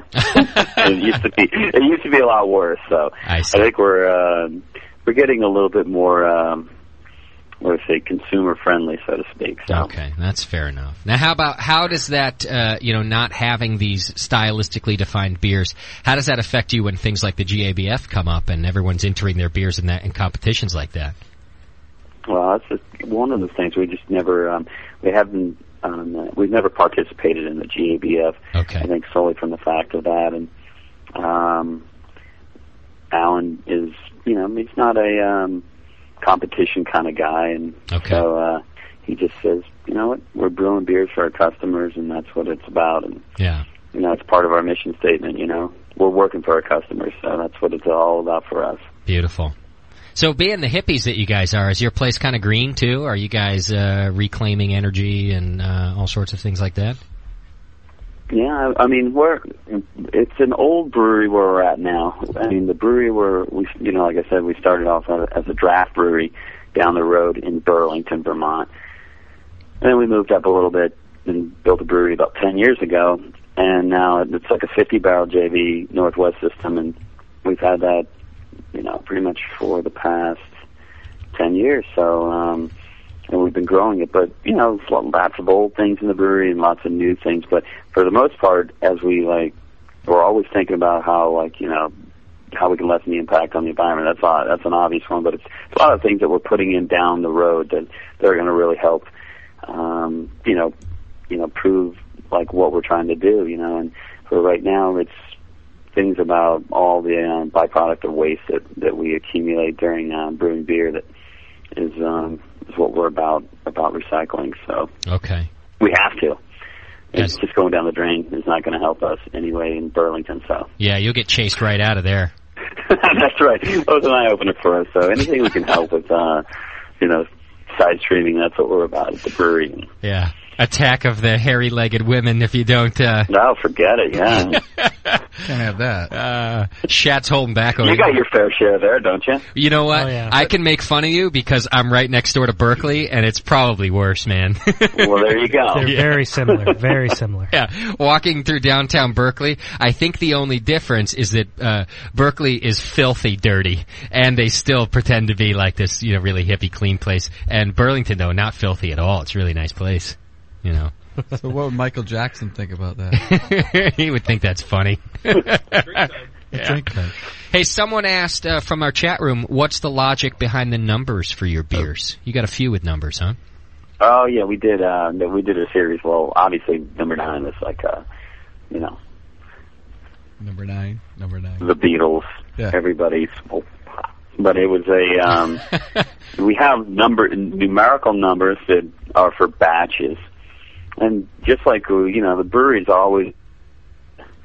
You know, evolving. It's like a brand of distinction. So we're always just like, okay, what are we going to change? So just as people like are saying, oh, batch 322 and 328, or we, we just kept going. We're just that's gone now. We're off to an odd notion program. So nobody has to worry about the batch numbers anymore. I see. Now you guys think you have things like high PA, which That's right. That's our, That's a our good one. IPA that we do. Yeah, that's a great one. you guys have. I, I whoever creates the names, man, genius. I love the name. Tell me about And then high they, you PA. know, Some- yeah, th- that IPA. If, if you ever seen, you know that guy Stanley Mouse.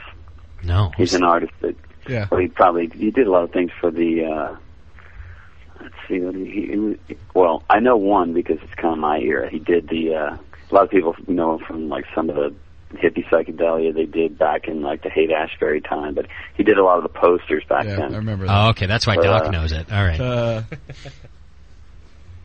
But I, I know it from the Journey Escape album. That's that's that's all. I know. All right. See, there you go. You know, I, I'm like I don't want to be dated, but you know. Yeah. But it, anyway, it's um, but IPA is um, that's like a IPA we brew um, strictly like 100% uh, Columbus hops through that about 55 IBUs. But Okay. it's kind of our um, spring seasonal beer. That pretty nice uh, crisp pale malt. Yes, somebody uh, had actually written into me and asked about the hop schedule. Uh, you say it's all Columbus, huh? all Columbus straight through. And do you then dry it's, hop uh, it? We do a uh, we do a um, we do two types of the way we hop our beer is we do a we run a portion zero hop back that goes to primary fermentation and then from there about a, a point before the end of fermentation we dry hop in our fermenters with pellets because we do open fermentation and then we do a s probably a secondary dry hopping when we move to our conditioning or storage area, we do all uh, cone hops. They'll go into the um, the storage tank, and then we'll do so. It's a secondary and then a thirdary kind of dry hopping period. Okay. So as much as we can get the hops on there, the better it comes out more. More, it- I think that um, the leaf hop gives a little bit more of a kind of a sweet leaf kind of taste to it. So All right. Uh, while I got this guy's questions up, because I'll forget to ask them if I don't ask them rou- now. Um, you want to know, is, is there an ABV legal limit for Vermont? yeah, there's eight percent. It's eight, huh? Wow, I hate limits. that's why it's named number nine. Yeah, yeah. killer, right? This one goes to nine. so this one goes to nine. Uh, so when it's eight percent, c- can you only go like right to eight, or could it be within? So could you be eight and a half? Um, nah, yeah. Well, you have to be at around uh, yeah eight eight percent, seven point nine nine percent, Okay. and um, but you can brew the beer. It just is going to be sold um, in a different avenue, like through the Department of Liquor Control. So I see. you go to the grocery store, you got to go pick up a fifth of booze, and there's like a beer sitting next to the um, you know Old Crow or so. Ah, I see. I love that. Right next to the plastic bottle of yeah, old you have your Crow. line of like uh Duvel and you have your lines of uh you know all the the different beers that are from Unibrew they're all just kind of lined up right there and then you Okay, can put your anything above 8% right there. I see. All right, so it's not that you can't brew. So let's just put it this way there's not a lot of different beers that are in Vermont that are above 8%. Okay. And then the guy also wanted to know uh, what you guys used for sanitation. Uh, using caustic to clean? Are you using star sand? Uh, he just was curious about that. Uh, what company or what type of chemical? I guess uh, you know if you use a caustic, you don't have to say what kind of. Chem- I'm sure you use caustic. Yeah, we use a caustic, and uh, we use a um, two percent uh, sodium hydroxide cleaning for, uh, and uh, we do a peracetic acid sanit- sanit- sanitizers, and then we bolt back and forth between that or um, iodine. All right, fair enough. I got to take a break, and then when we come back, I got a lot of things to talk to you about. Pre-interviewed Todd today, and he's got some good stuff going on there to talk to us about. So you're going to want to get your questions ready for this too. I've got a few more things in front of me from listeners that we'll get to when we come back. Also, Todd. Um, cool thing about them is there's some beers that only uh, rotate there at the brewery. Shat. I don't know if you knew that back in the day. I did. Yeah. Okay. So we're going to talk about those. They have a barrel aged series, which is kind of cool. Um, a few different beers that they um, they're all barrel aged. So we're going to talk about that. We're going to talk about uh, they have a cool hop back. So we're going to talk about hop backing. We're going to talk about uh, christening and top cropping of ale yeast. We're going to talk about non traditional ingredients. All sorts of good stuff when we come back. So Todd, refill yourself a beer and hang in there because uh, it's just a couple a, a couple minute break and then we'll come back. All right. All right, brother. So get your questions ready. It's 888-401-BEER. That's 888-401-BEER. Or, of course, you can join JP in the chat room and ask your questions to us that way. This is the session. Todd here from Magic Hat. You can go to magichu.net and uh, fish your way around that cool website. It's a fun place to visit. Hang in there. We'll be right back. You're listening to the Brewcasters. The Brewcasters. on the Brewing Network.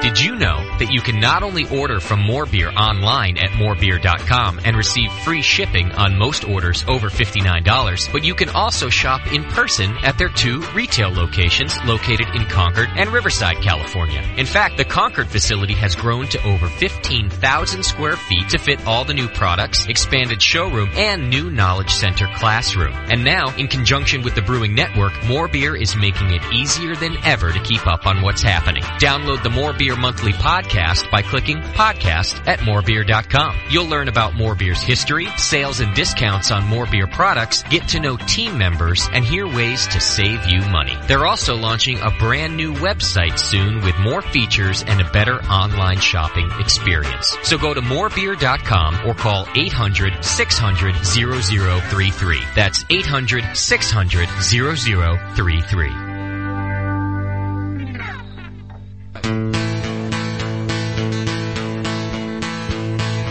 B double E double R U N Baron.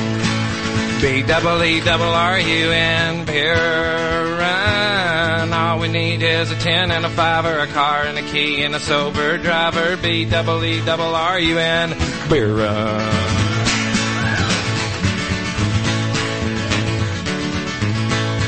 couple of frat guys from Abilene drove out all night to see Robert Earl Keane at the K-Pig Swine and Soiree dance. They wore baseball caps and khaki pants. They wanted cigarettes, so to save a little money, they bummed one off this hippie that smelled kind of funny.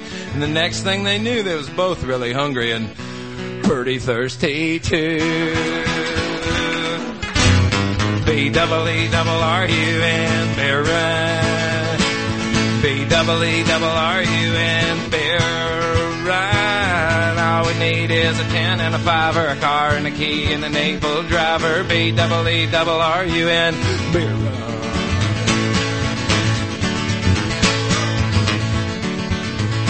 Found a store with a sign said their beer was coldest. They sent in Brad 'cause he looked the oldest. He got a case of beer and a candy bar. Walked over to where all the registers are, laid his fake ID on the countertop. The clerk looked and turned and looked back up and stopped and said, Boy, I'm not going to call the cops, but I am going to keep this card. The guys both took it uh, pretty hard.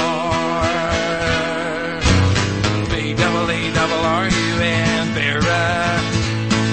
B double E double R U N Bear Ride. where to be headed. We only brought a better fake ID on B double E double R E N.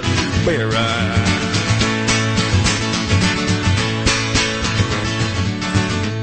They met another old hippie named Sleepy John. He claimed to be the one from the Robert Earl song, so they gave him their cash. He bought him some brews. It was a beautiful day in Santa Cruz. They was feeling so good, it should have been crime. The crowd was cool and the band was prime. They made it back up front to their seats just in time to sing with all their friends. The road goes on forever and the party never ends. B double E double R U N beer right. B double E double R U N beer right. All we need is a ten and a five or a car and a key and a sober driver. B double E double R U N beer right. B double E double R U N beer right.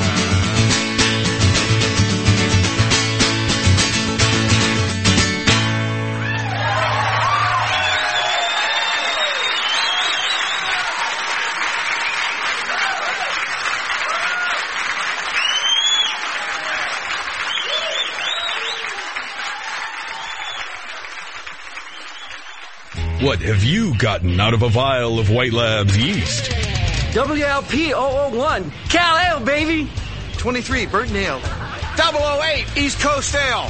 Cal Common, WLP 810. It's gonna be WLP 400 with beer. I got a sweet hoodie for my vial. Huh? White Labs, your source for great brewer's yeast, would like to invite all homebrewers to join the White Labs Customer Club. Redeem your empty vials for great White Labs merchandise and products. Free yeast, glassware, t-shirts, baseball caps, sweatshirts, polo shirts, and you won't believe what you'll get for 5,000 vials. Members also receive a newsletter packed with White Labs updates and facts, interviews with professional brewers, brew your own clone recipes, beercook.com recipes, and customer club stories. The White Labs Customer Club. Save your vials and get in the club. White Labs. It's all in the vial. This www.thebrewingnetwork.com. Sit down next to it, grab yourself a paper towel, and watch those yeast have sex. You're, you're listening to the Brewing Network.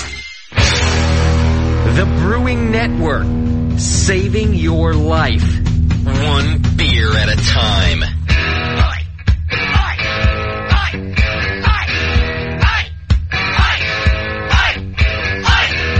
All right, everybody. Thanks for hanging in there with us. We appreciate it.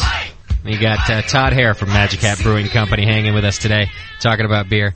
Hey, I just found out that Doc put up his uh, his Tom Selleck avatar in the forum that we talked about last week, where he's got the Tom Selleck mustache, Good job, Code. and people are already photoshopping him onto uh, ads. Yeah, to brawny ads and Marlboro Man ads. So you got to go check it out. Where is that? If you've not joined our forum yet, uh, Uh, going to Rat Pad, and it's on the second. and it's That's on the great. second page of the Rat I Pad. don't know. I kind of like Bubs though. He did a Brokeback Mountain The- too. Oh, the last page- the last page. yeah. Uh, hey, Todd, are you still with us, brother? Oh yeah. All right, very good, very good. What, what are you guys drinking there? Uh, tonight, we actually, for the sake of Michael Jackson, we open up this really nice beer from, it's called Imperial Brown Goose from uh, Goose Island Beer Company. You ever had that? Oh, nice. It's uh, I've had I've had I've never had that beer, but I've I've had their beer before. They make really nice beers, actually, and this one's um, a really beautiful malty, uh, kind of a Belgian style beer. It's a good one, very tasty. Did you? What did you refill with, Todd? I haven't refilled yet. you're uh, you're. I think I unloaded. I think. hey, I think it's like uh, what is it? Ten ten o'clock here, eight nine thirty. I don't know what time it is. Yeah, it's probably pretty late. Hey, Chad uh, sp- is spreading the rumor that you're actually a listener of the show, that you had heard the show before we asked you to be on it. Yeah, I'm, I'm like uh, you know, I got all my my my downloads going on my uh, my podcast. He's in the So I army. was like, oh, I got. I, but the, the thing is that I dump them all down, you know, and whenever I go somewhere, I'll be able to just put it over my iPod and listen. So it's kind of nice. That just sounds So I always like skim through them and uh, just download as many as I can that I want to listen to. That you know, that I know there's a couple others out there too. So, so yeah, I, I'm There is? into it though. I don't know what you're talking about. I'm pretty sure this is the only one. What? That's what I'm saying. You guys are the only one. Yeah. There's only room for one. Good one. We might have to send you an honorary uh, BN Army T-shirt because. Uh, Oh, yeah. Yeah, come on now. All right, brother, I can do that. No problem. What, what size are you? yeah, here's the size. I'm a large. Are you? I was hoping. Yeah. you were- I so was hoping you were going to tell me like 4X 4X. or something. Four X. Is, is that all you guys got left? Four X. it might be all that we have left. Yeah, I actually no, eh, that's not what I was hoping. I just wanted to be able to call you a fat load if you told me you were a 4X. Oh man. no grace. Yeah. Oh well. Uh, okay. Here's what I want to start talking about in terms of your beers is uh, non-traditional ingredients. Um, because you do a few different things uh, with your beers. In fact, you were telling me about uh, a beet beer that you guys recently brewed too. You want to talk about that? Sure. Yeah, we'd we'd um, I would say, uh, yeah, we we brewed a beer that we we brewed it a while ago, um, but this is uh, we just did it a second time, but it's called Kerouac. I don't know. It's awesome name took for the a name. beet beer. that's such a cool. And that was it, you know. Dear diary, I'm thinking about getting on the road again. Ah, fuck it. And I'll have another beer. You know. nice. cool. anyway, no, but it was uh, it's we brew it with uh, about ten percent uh, Belgian uh, light candy sugar. It's a very light colored beer when it goes out, and then what we do is we do a beet boil. It's uh, during conditioning. Okay. And add the beets into the conditioning stage, which are like red ace beets, and um, peel them, put them right in the conditioning tank, age the beets right on the beer, and then it gives this like unbelievable like uh, garnet color, which is pretty amazing. It's our, it's our best attempt at a, an alternative so Okay. but it is beet. So and it has a uh, really nice, um, I would say, just an an earthy character to it, which you would think from beets, but it's pretty subtle. When you say you the, do uh, a beet boil, what does that mean exactly? We we actually do a a boil. We boil them from on the side, you know, we, in a in a little in a we probably for thirty barrel batch we did. um I think it was about um seventy five pounds of beets. Okay. So we boil them off on the side, peel them, and put them into um, the right into the conditioning tank Okay. and age them. Gotcha. So it gives that's what really kind of throws the hue and the and the, the beer really picks up the uh, kind of like um, dry beating. That sounds painful. Yeah. hey, we've all been 12 once. you can use it, take that with your own mind, right? yeah. Ah. in fact, um, the T-shirt I send you is now going to be signed "Dry Beating." Come on. Better than It's late my time. It's early your time, right? Yeah, it's true. you get some grace for that.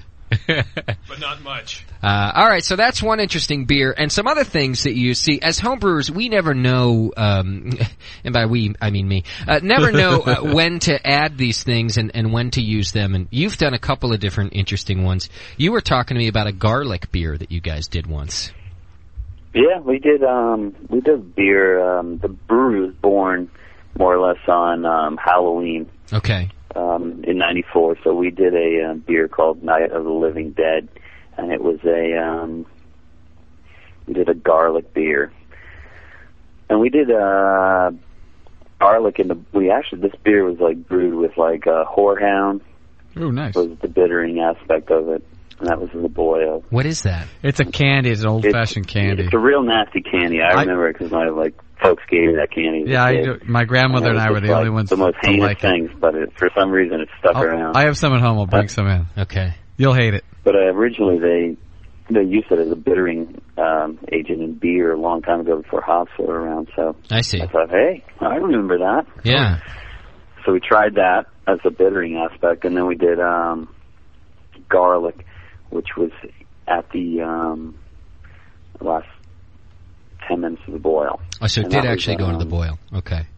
Yeah, we put it in the boil, Did you roast it? and um, Did you hear that? from there we uh, fermented it, aged it, and then we then um, racked it off with uh, some rosemary that we conditioned it with in the um, conditioning tank. So again, that was like where we added rosemary in the um, um, aging process. We kind of dry rosemary it, so to speak.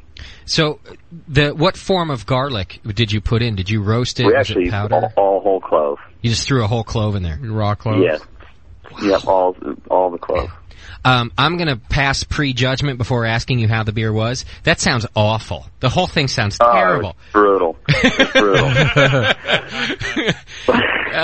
I think we still keep bottles around for, um, you know, when somebody For a does laugh. something very special around the brewery, we, we Yeah. want to make sure that they get to enjoy a few of these bottles. And we actually packaged it in uh, clear glass, so you can only Nice. imagine That's great. how that one turned out. Yeah. Yeah. And we put we put one clove in each bottle. Oh, oh man. Oh yeah, it was it was brutal. I would love to try It's it, like, actually. Oh. Yeah, the the um, abomination of um, Cave Creek chili beer. oh man. Did you have trouble So that uh, was getting an that like interesting garlic one, off the equipment? Oh, that's a good question. Yeah, did the taste of garlic kind of stick around in, y- in your in your brew stuff? Uh, no, no, no, no. We, we that that stuff. Um, it, it's um, pretty, pretty. Or was that that last beer you uh, did in that The system before you aroma, sold was, it it? Uh, smelled like a pizza parlor. Though, that's for sure. Oh, I bet. Ugh. Oh God! All right, and then so then you said you used ra- rosemary. Where did you where did you use rosemary? We uh, added that in the um, secondary, Okay. so it had a nice subtle rosemary character with the garlic. So Yeah. I think that it was. Um, let's just say one in the rough there. I don't know. Um, Doesn't you sound know, like there's garlic anything was a subtle whole- about that beer. Yeah. No, there wasn't. It was really in your face. So And what what I kind of think, uh, reaction did you get out of it from from uh, your customers? I think people were um, up for the challenge. Yeah. But uh, you know, it- it's a one-off, and we uh, did it, and that was that, and it was it was uh, an interesting thing just for a uh, for a birthday party for the brewery. So That is. Did anybody actually come back and say they liked it? no. oh, you know, I think a lot of people are like, "Hey, this would go good with pasta." Oh yeah. Yes. Yeah. What a good pairing. but I think they were like, uh, I don't know. Grasping. See, I think that sounds cool. You know what else I think? I think actually putting the garlic into the boil, that's pretty bold too because uh, cooking it is going to make it come out even more. Yeah. You know. Oh yeah. They go good it over was pretty the- aggressive, believe me. I think it was um, you sweat before you even like uh, Yeah. you know got it down your throat. Yeah. Well, we have a thing around here called the Gil- Gilroy Garlic Festival, and they garlic everything: garlic ice cream, Yeah. garlic pie. Well, there you go. And I, it would go over Garlic well beer. there. Yeah, you should have sent it out there. That's funny. what was that beer called? Night of the Living Dead, is that it what you was said? called Night of the Living Dead. Yeah. Sounds like it too. That's great. Oh yeah, it's brutal. All right, another beer you told me about was uh, something that you guys had put chamomile in. What was that beer? yeah, that was one of the. Um, you know, there- I guess you know, like I said, we, we don't do too many odd ones, but we do. Um, we put used chamomile that was uh, in a braggot style beer Okay. that we brewed, and um, That sounds like a good that one in the combo. boil as well, and that was um, I think we used probably close to twenty pounds in a um, thirty barrel batch. It's like a whole bale. Yeah, it was um, Good it stuff. was all the chamomile flour. Yeah, because all all real So- light. I I bought Oh, And what I some- did, I bought some for I'm a sorry? beer. I bought, I bought some for a beer, and I asked for like an ounce or two, and I have this full baggie full of it. So I Oh. can imagine what thirty pounds look like. Yeah, that's a lot, isn't yeah, it? he- yeah, this beer we had aged then for like a year, so it had quite a lot of different characteristics that came out over time. You know, that was where I was saying that um, at high levels of chamomile, it's like cinnamon notes come out of there. So Okay, gotcha. kind of interesting, but um, I think that between the chamomile, and chamomile like accentuates that honey character. Yeah. So Yeah, that see that's That why I was think that something sounds like a good combo. Yeah. Now, you Yeah. said you put that in the boil also. Yeah. How do you decide where to use this stuff? See, me, I would have maybe thought chamomile goes in the mash because you, you, you want to steep it a little bit, you know? Uh, So how are you figuring out where in the process to put these things? Well, we have the. Um, it's funny you should ask. we have a we have a little uh, we would call it our um, homebrewers wet dream. Like we have our little Savco um, Brew Magic. Oh yeah, We very have nice. a little pile system. Everything comes back to like five gallon batches, no matter what. You know, Okay. we're like uh, pretty adamant about brewing on a little pilot system at the brewery. So everything that we brew um, before it goes to a big batch, we have um, um, we do everything on a little um, fifteen. Well, it's fifteen gallons at a time, but we brew it to a knockout volume of about five ga- five gallons. Okay. So um, um, it's a great little system, little wort chiller, um, oxygen chill wizard, and uh, it's just a uh, hot liquor, um, louder, and um, and cattle. It's a Great home little brewer's system that- Wet dream. It sounds Oh like. man, yeah, it's, it's great for what we used to do. We used to like uh, just brew on um, 20 barrels and say this is what it's going to be, and, uh, but that didn't. It wasn't never exactly where we wanted to be. So now we're able to dial in everything exactly what we want. Yeah, I was going to say, uh, you know, you're doing this ex- your experimental beer and you're doing it in a full big batch, and uh, if it didn't come Gee, out we so should have had it when we did the garlic beer. Yeah. You guys, you went straight for the big batch though. that's right. Bring on the garlic. yeah. That's why you still have a But- couple bottles around. Yeah, that's where it, um like Circus Boy it has like lemongrass. That that's like a lemon. We put lemongrass at the end of the boil as well in that. It's about five pounds per fifty barrels, and Really? that gives like a, a lemony kind of citric twang note to the to the finish of the beer. That's your Hefeweizen uh, style, right? That's right. Yeah. Okay. So that one, like that one, we put um uh lemongrass. Like uh, it's kind of like a leaf cut, uh tea cut um lemongrass in there. Okay. And then See, we've that's done, strong um, stuff too. Yeah, it's pretty strong too as well. And we've done um we do a beer called Ravel, which is a um it's a vanilla porter where we get uh, Madagascar vanilla beans and um they're kind of split down the center and we actually add those in our primary, believe it or not. So we put about five pounds of whole vanilla beans into um our primary fermentation Okay. and um, it gives a really nice uh, vanilla characteristic to the beer. So And how many uh, gallon or barrel batches are you doing? Just so we can. we do 50 barrel batches at a time. Okay, so the, five. fifty- the Pounds. brew house is 50 barrels. Okay, I gotcha. Yeah, so five pounds—that's kind of a lot too, isn't it? In a in a of vanilla beans or of anything? Yeah. Well, the vanilla beans. Yeah. Well, the vanilla beans, yeah, it's, it, I mean, oh man, the beer, you know, that that's the thing. Um, doing one-off beers, if um, something comes out really great, Yeah. and people really enjoy it, Yeah.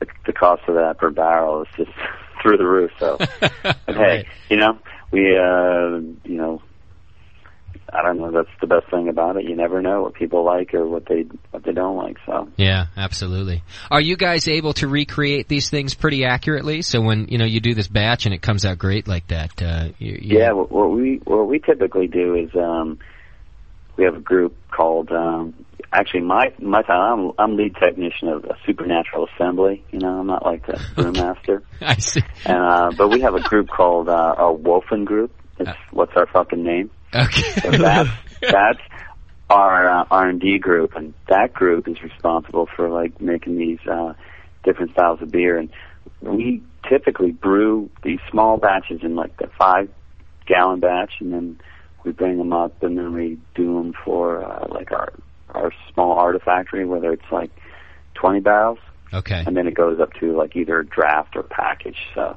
we're able to kind of scale it up, and they kind of they come in pretty close. There's a, a couple of um, adjustments we make, and uh, other than that, it's pretty spot on though.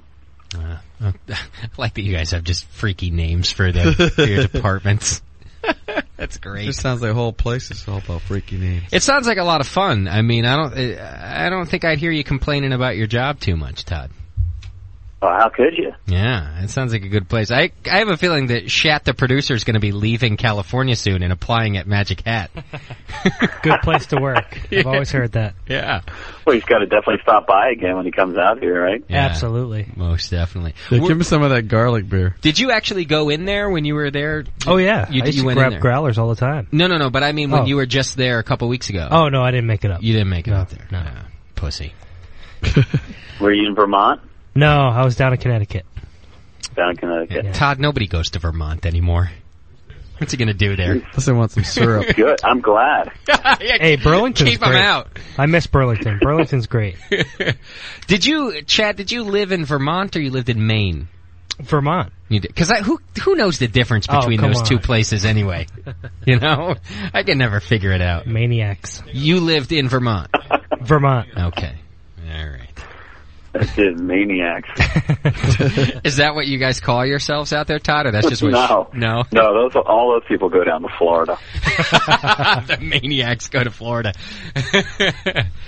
oh man, you guys did a cinnamon beer too. Bold flavors there.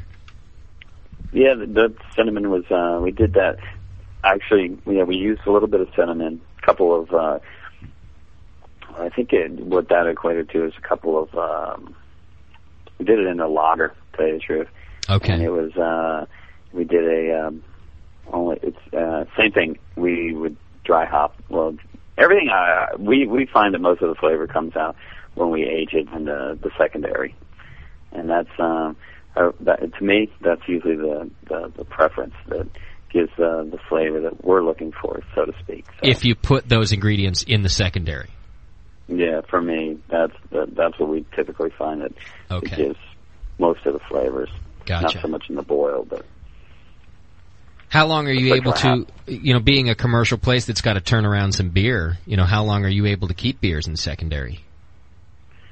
well, it all depends on the beer for one, but um, we have fermenters that range from 15 barrels all the way up to like um, 800 barrels. So Wow. they, uh, it's all dependent on uh, the beer that we want to keep around. Okay. So yeah, it's uh, some beer.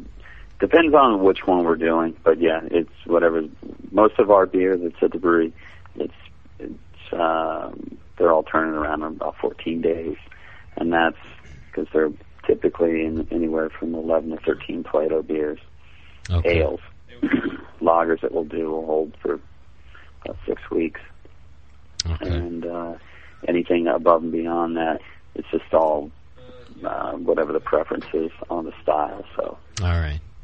I got a feeling that Doc's going to own an 800 barrel fermenter one I- day. Yeah, my eyes perked up at that. yeah, imagine the size of that. thi- It just sticks Yeah, out that, over that, that Moraga. was a um, that was a, a delivery about um, two weeks ago, and that's for a new outdoor uh, storage like uh, tank farm, Oh, okay. which is believe you me when we saw that one we said the same thing. Yeah, no Wow. kidding. I've only seen one tank farm in my life. It was it was at New Belgium, and it blew me away, man. I couldn't. I was standing on top of it. I couldn't believe I was standing on top of a tank. Oh, when you go up on the top of those tanks. Yeah, yeah. It was just weird to see. It felt supernatural. I thought I was in some alien world. you know, nice tank farms. uh, JP, is this a caller Well, we that are has in the- nothing to say? Uh, it's just it's brains tasty. He's out at a bar. They were celebrating Michael Jackson thing, and he wants to come on and just say hi. And I figured, um, you know, You know, I, I really I said it's up to you. Uh, I didn't make him any promises, so I can definitely tell him no. Well, he can hear you, so you can tell him. well, I like Brains Tasty a lot. He helps us out quite a bit. But yeah, that's why I figured I'd, I'd at least uh, give you a chance to say no. I, all right, Brains, you got to do it quick because I'm in the middle of this interview. Brains, are you there, brother? Hey, Brains. Yeah, so he can't hear me anyway. All right. Yeah. Sorry, buddy. Okay. Um, here, I had a couple basic questions for you from the listeners before we move on to our next topic. I want to talk about your hop back here soon. Um, oh, here's a question that came through. Have you had to dump any of your experimental beers? You know, were they just too bad you had to get rid of them? No, yeah. There's like, um, well, anything we will, like I said, we'll, we'll do it on the small batches, Okay.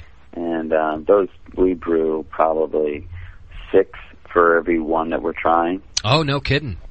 and then they'll get dumped. You know, we'll hone in on one that we like, Yeah.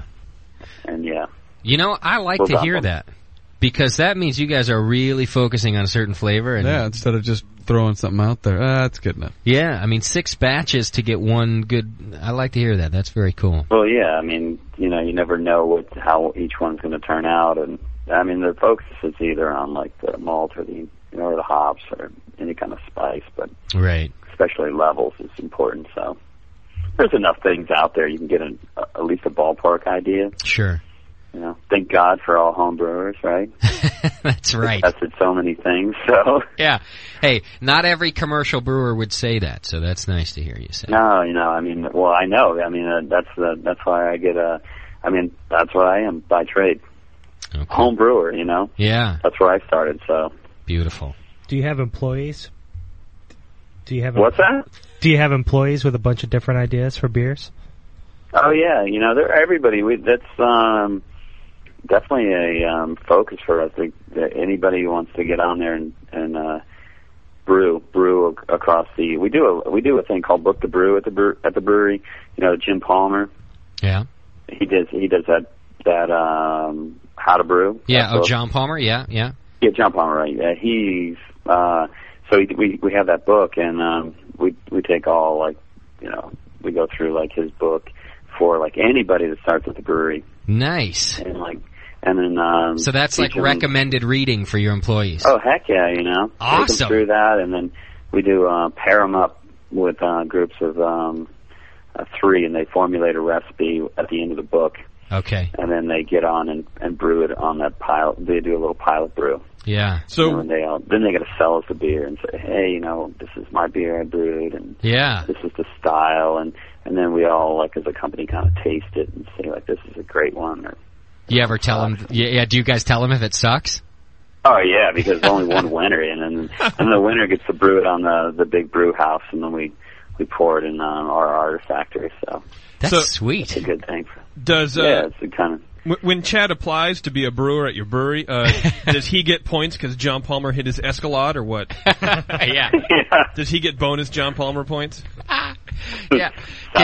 Maybe we should send you a picture of the damage that John Palmer did to Shat's Escalade. You can hang it next to the Uh-oh. book in your brewery. what happened I don't know. He uh let's just say John Palmer's not the best driver Yeah. on earth. he writes oh there you go stick to brewing right stick to writing and brewing right I'll tell you what, though, uh, as a friend of, of Palmer, uh, you, I, I guarantee you just made him a happy dude saying that, that. I think that's a very cool program you guys have there that you have the new employees read that and then brew a batch based off of what they learned. You know, what a cool yeah, thing. you know, gives people more perspective on like what's going on. So, you, first of all, they open it up and they're like, "What? You kidding me?" Yeah, yeah, but what it does is then it it, it distills that that uh, you know that aspect of them to like uh, get involved in it. You know, start brewing some batches at home. yeah, Understand? So absolutely. now everybody's always clamoring to want to brew on the the pilot system. So Oh, I'm sure of it. Uh, well, next month, Chad, uh, at your at your going away party, we'll uh, we'll be sure to have a lot of good beer for you. Yeah. Um, someone asked if you guys still do open fermentation. Is that something Oh, you yeah. guys have done? No, Oh, yeah, absolutely. Um, all of our uh, we do, I would say, eighty percent of it is in open fermentation. No kidding. So uh, when you say open fermentation, then you you guys have like a clean room. That's right. It's all uh, Yeah. positive pressure. We have a, Okay. a room that is HEPA filtered and keeps the positive pressure in the room, and we probably hold, I would say, um, it holds fifteen. Uh, 150 barrel fermenters in there. Wow, that's a big clean room. yeah. Well, yeah. I'm pretty sure that one day my Well, house. they, is gonna as be like that. they say, if something was to happen, the dirty bomb goes off. Go into that room. 'cause it's Yeah. Positive pressure. So let's make sure the room is stocked. So far, that's my favorite part of the brewery is the clean room, Doc. You swim in there. Yeah. I just want to camp in there. Who built that, Todd? The room itself. Yeah, the clean room. Oh, we had it. It was probably ten years ago, but uh, a local contractor brewed it. It's funny because I worked at IBM up there. You know, that's a big, you know, business up there. Yeah. Everything was clean room. Really? Oh yeah, the factory was well, all it's, clean you room. know, we're not running around in like you the know, whole uh, yeah, what they're doing at IBM, but Intel suit, the Or bunny as- suit. You don't have like Jamil's hazmat suits on. No, no, no, no. We're we, we're brewers, so and, uh, you know, the, you know, it's- the idea is that it's um, keeps a positive pressure in the room and Right. keeps it at, the the room is continuous at uh, about 55 degrees in there. But uh, I love you, Chad. You must have a lot we of- Still have glycol. You have a lot of IBMers come through the brewery, though, huh? IBMers, yeah. Well, judging by how many they're laying off, yeah. Oh, no. Are they still? And judging by, uh, we can tell every nerd that walks in the room that looks like shat is an IBMer. Oh, that's why, huh? Yeah, I used to work up there. I had to get out. Oh, that, good thing he's not there anymore, right? Yeah. I'm thinking right now that I would totally respect the clean room and, and, and look at it in awe. And then I'd see Todd's dirty hippie ass walk in there and I'd cringe. Get out of the clean room, Todd. You gotta believe, man. I mean, you go in there. I mean, it's the most. I mean, come on. If, if you go in this room, right? Yeah. First of all, it's just the esters are just like pff, everywhere. The smell of it's so fruity in there. I bet. Then you walk up the stairs. It's like Oh. you look in there. I mean, the fermenters, the croissants just boiling up over the top. Wow. It's amazing. That's Everything so about it. And, you know, I mean, to me, it's like I'm a practical brewer. I like to, like, see things, smell things. You know, you, you know what you expect every time you go in there and you look and you're just like, wow. I mean, it's like, uh, pushing for the Hillary step melt to the top of Everest. You know, the, the, it's just the way the croissant is, like, rocky and Yeah. it's amazing. That sounds great. But, man. I'd like to see that. It's great for um, to harvest yeast and to, to handle the yeast as well as to you know as it's self propagating and Right. everything uh, around it is uh, is fantastic for us to handle. But All right, I'm glad you Uh, mentioned I- that because that's exactly what I want to ask you about next. Um, I got to take a quick break again, but All right. uh, can we get one more segment out of you, Todd? absolutely, All right, beautiful. Um, so here's what I'm going to do. I'm going to take a quick break then, and that's really what I want to talk to you about. Uh, I want to talk about, um, well, croisoning for one, which is a, a little bit different that uh, you can explain to us and how you guys do that. But then top cropping your ale yeast, which is uh, what I think you're alluding to here in the open fermentation and how cool it is to be able to do that. So um, if you can hang in there when we come back, that's what we'll do. Sure. All right, brother. So, quick break, everybody. We've got Todd Hare from Magic Hat Brewing Company on with us. Really happy to have him. Uh, having lots of fun, and we got a couple more topics to uh, get through: croisoning, top cropping, and real quick, we'll talk about hop backing. Also, hang in there. It's the session. You're listening to the Brewcasters on the Brewing Network.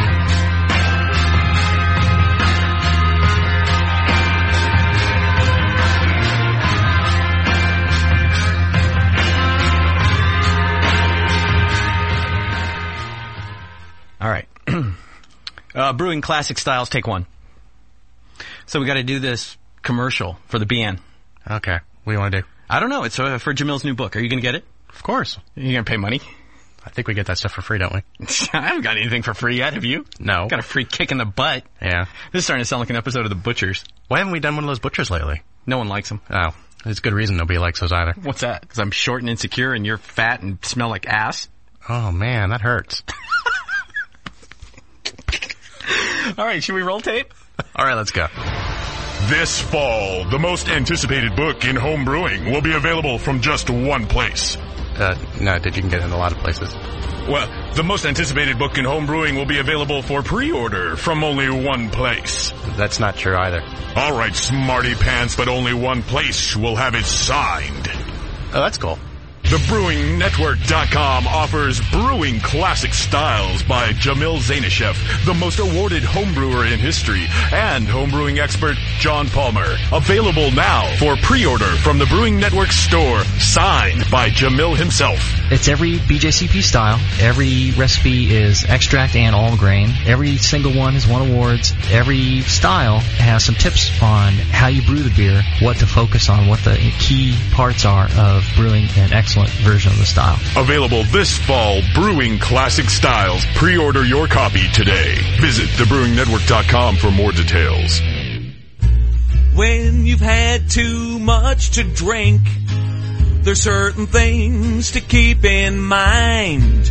Like if you find your hands and underarms are bleeding, your beer bottle might not have a twist off cap. and don't ever go home with a woman they call Moose or Vince. And never bet that you can fit your head inside a glove compartment.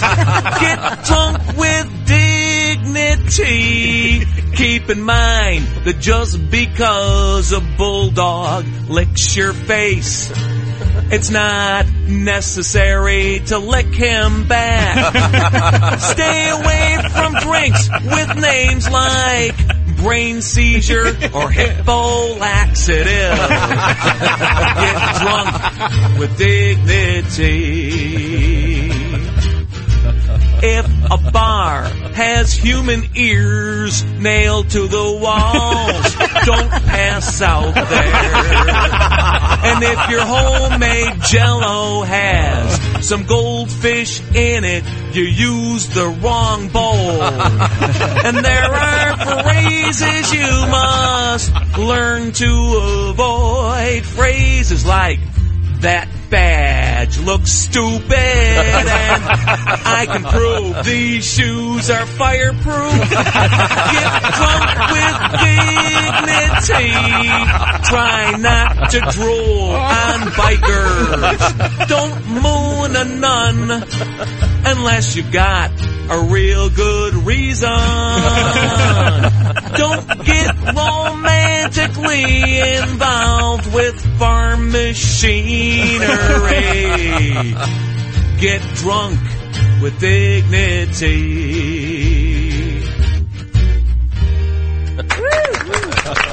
Thanks, you guys. Bravo. We want beer.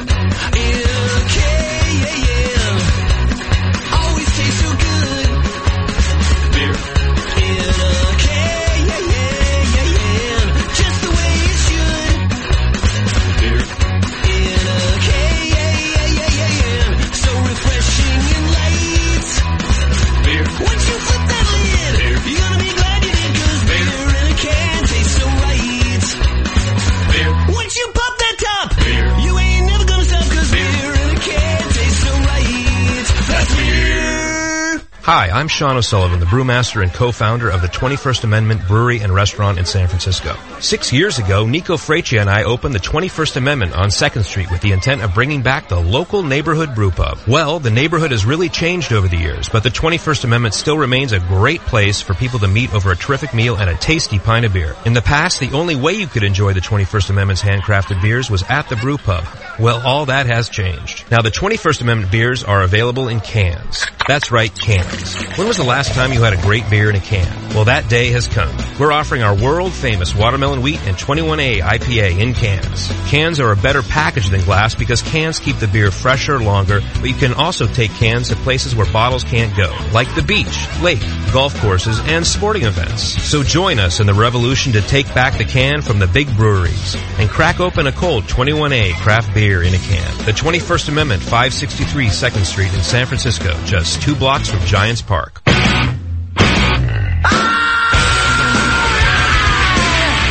Keeping the ass out of Brewcast. This is the Brewing Network.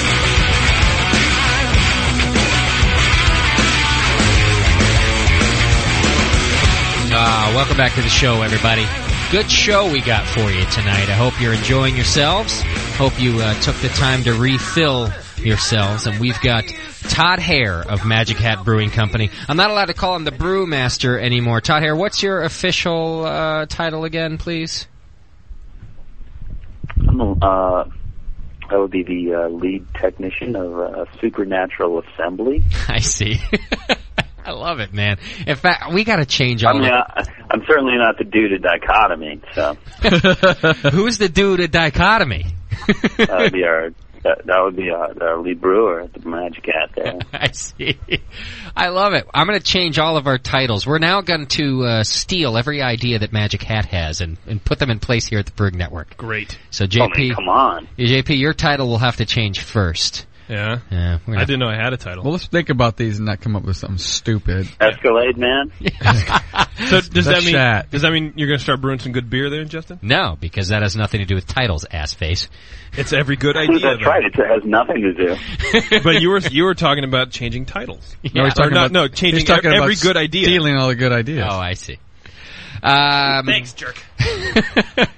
uh, throw me under the bus. What did that have to do with anything? Oh. Because it Good wasn't Lord. me, that's why. Uh, question All from Oh, because the, the question from the chat was: uh, Do the do you guys do brewery tours there? Oh yeah. Oh man, it's just crazy at the breweries. Like uh, we have a, it's called the Artifactory, That's the and that's the it's a brewery. place for um, people to come and visit the brewery. Okay. And um, it's Strap just on a an pair of amazing boots and tour teach 'em how to like, use um, caustic. Experience for what's that? With a t- strap on a pair of boots and teach them how to use caustic. Yeah. That's your tour. Oh, you know, no, th- they're all above and beyond that because they're just kind of floating over the process. So kind of cool. It takes every, takes everybody right through it, and um, nobody. It's just above like the whole uh, working area. So Are they floating above the process because everybody's high in Vermont, or oh because yeah, absolutely. Yeah, so it's not actually that the tour walks over top of the setup. or is oh, no, yeah, they're just they're just out there, and everybody's floating around. Yeah, but they're all connected. uh, we all flow down. there. I'm telling and, you, uh, I would fit in in this place so well. I love it, man.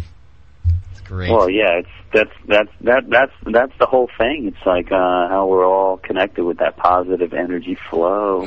Yeah, you don't want them to harsh Yeah. and mellow. It's like a time continuum thing.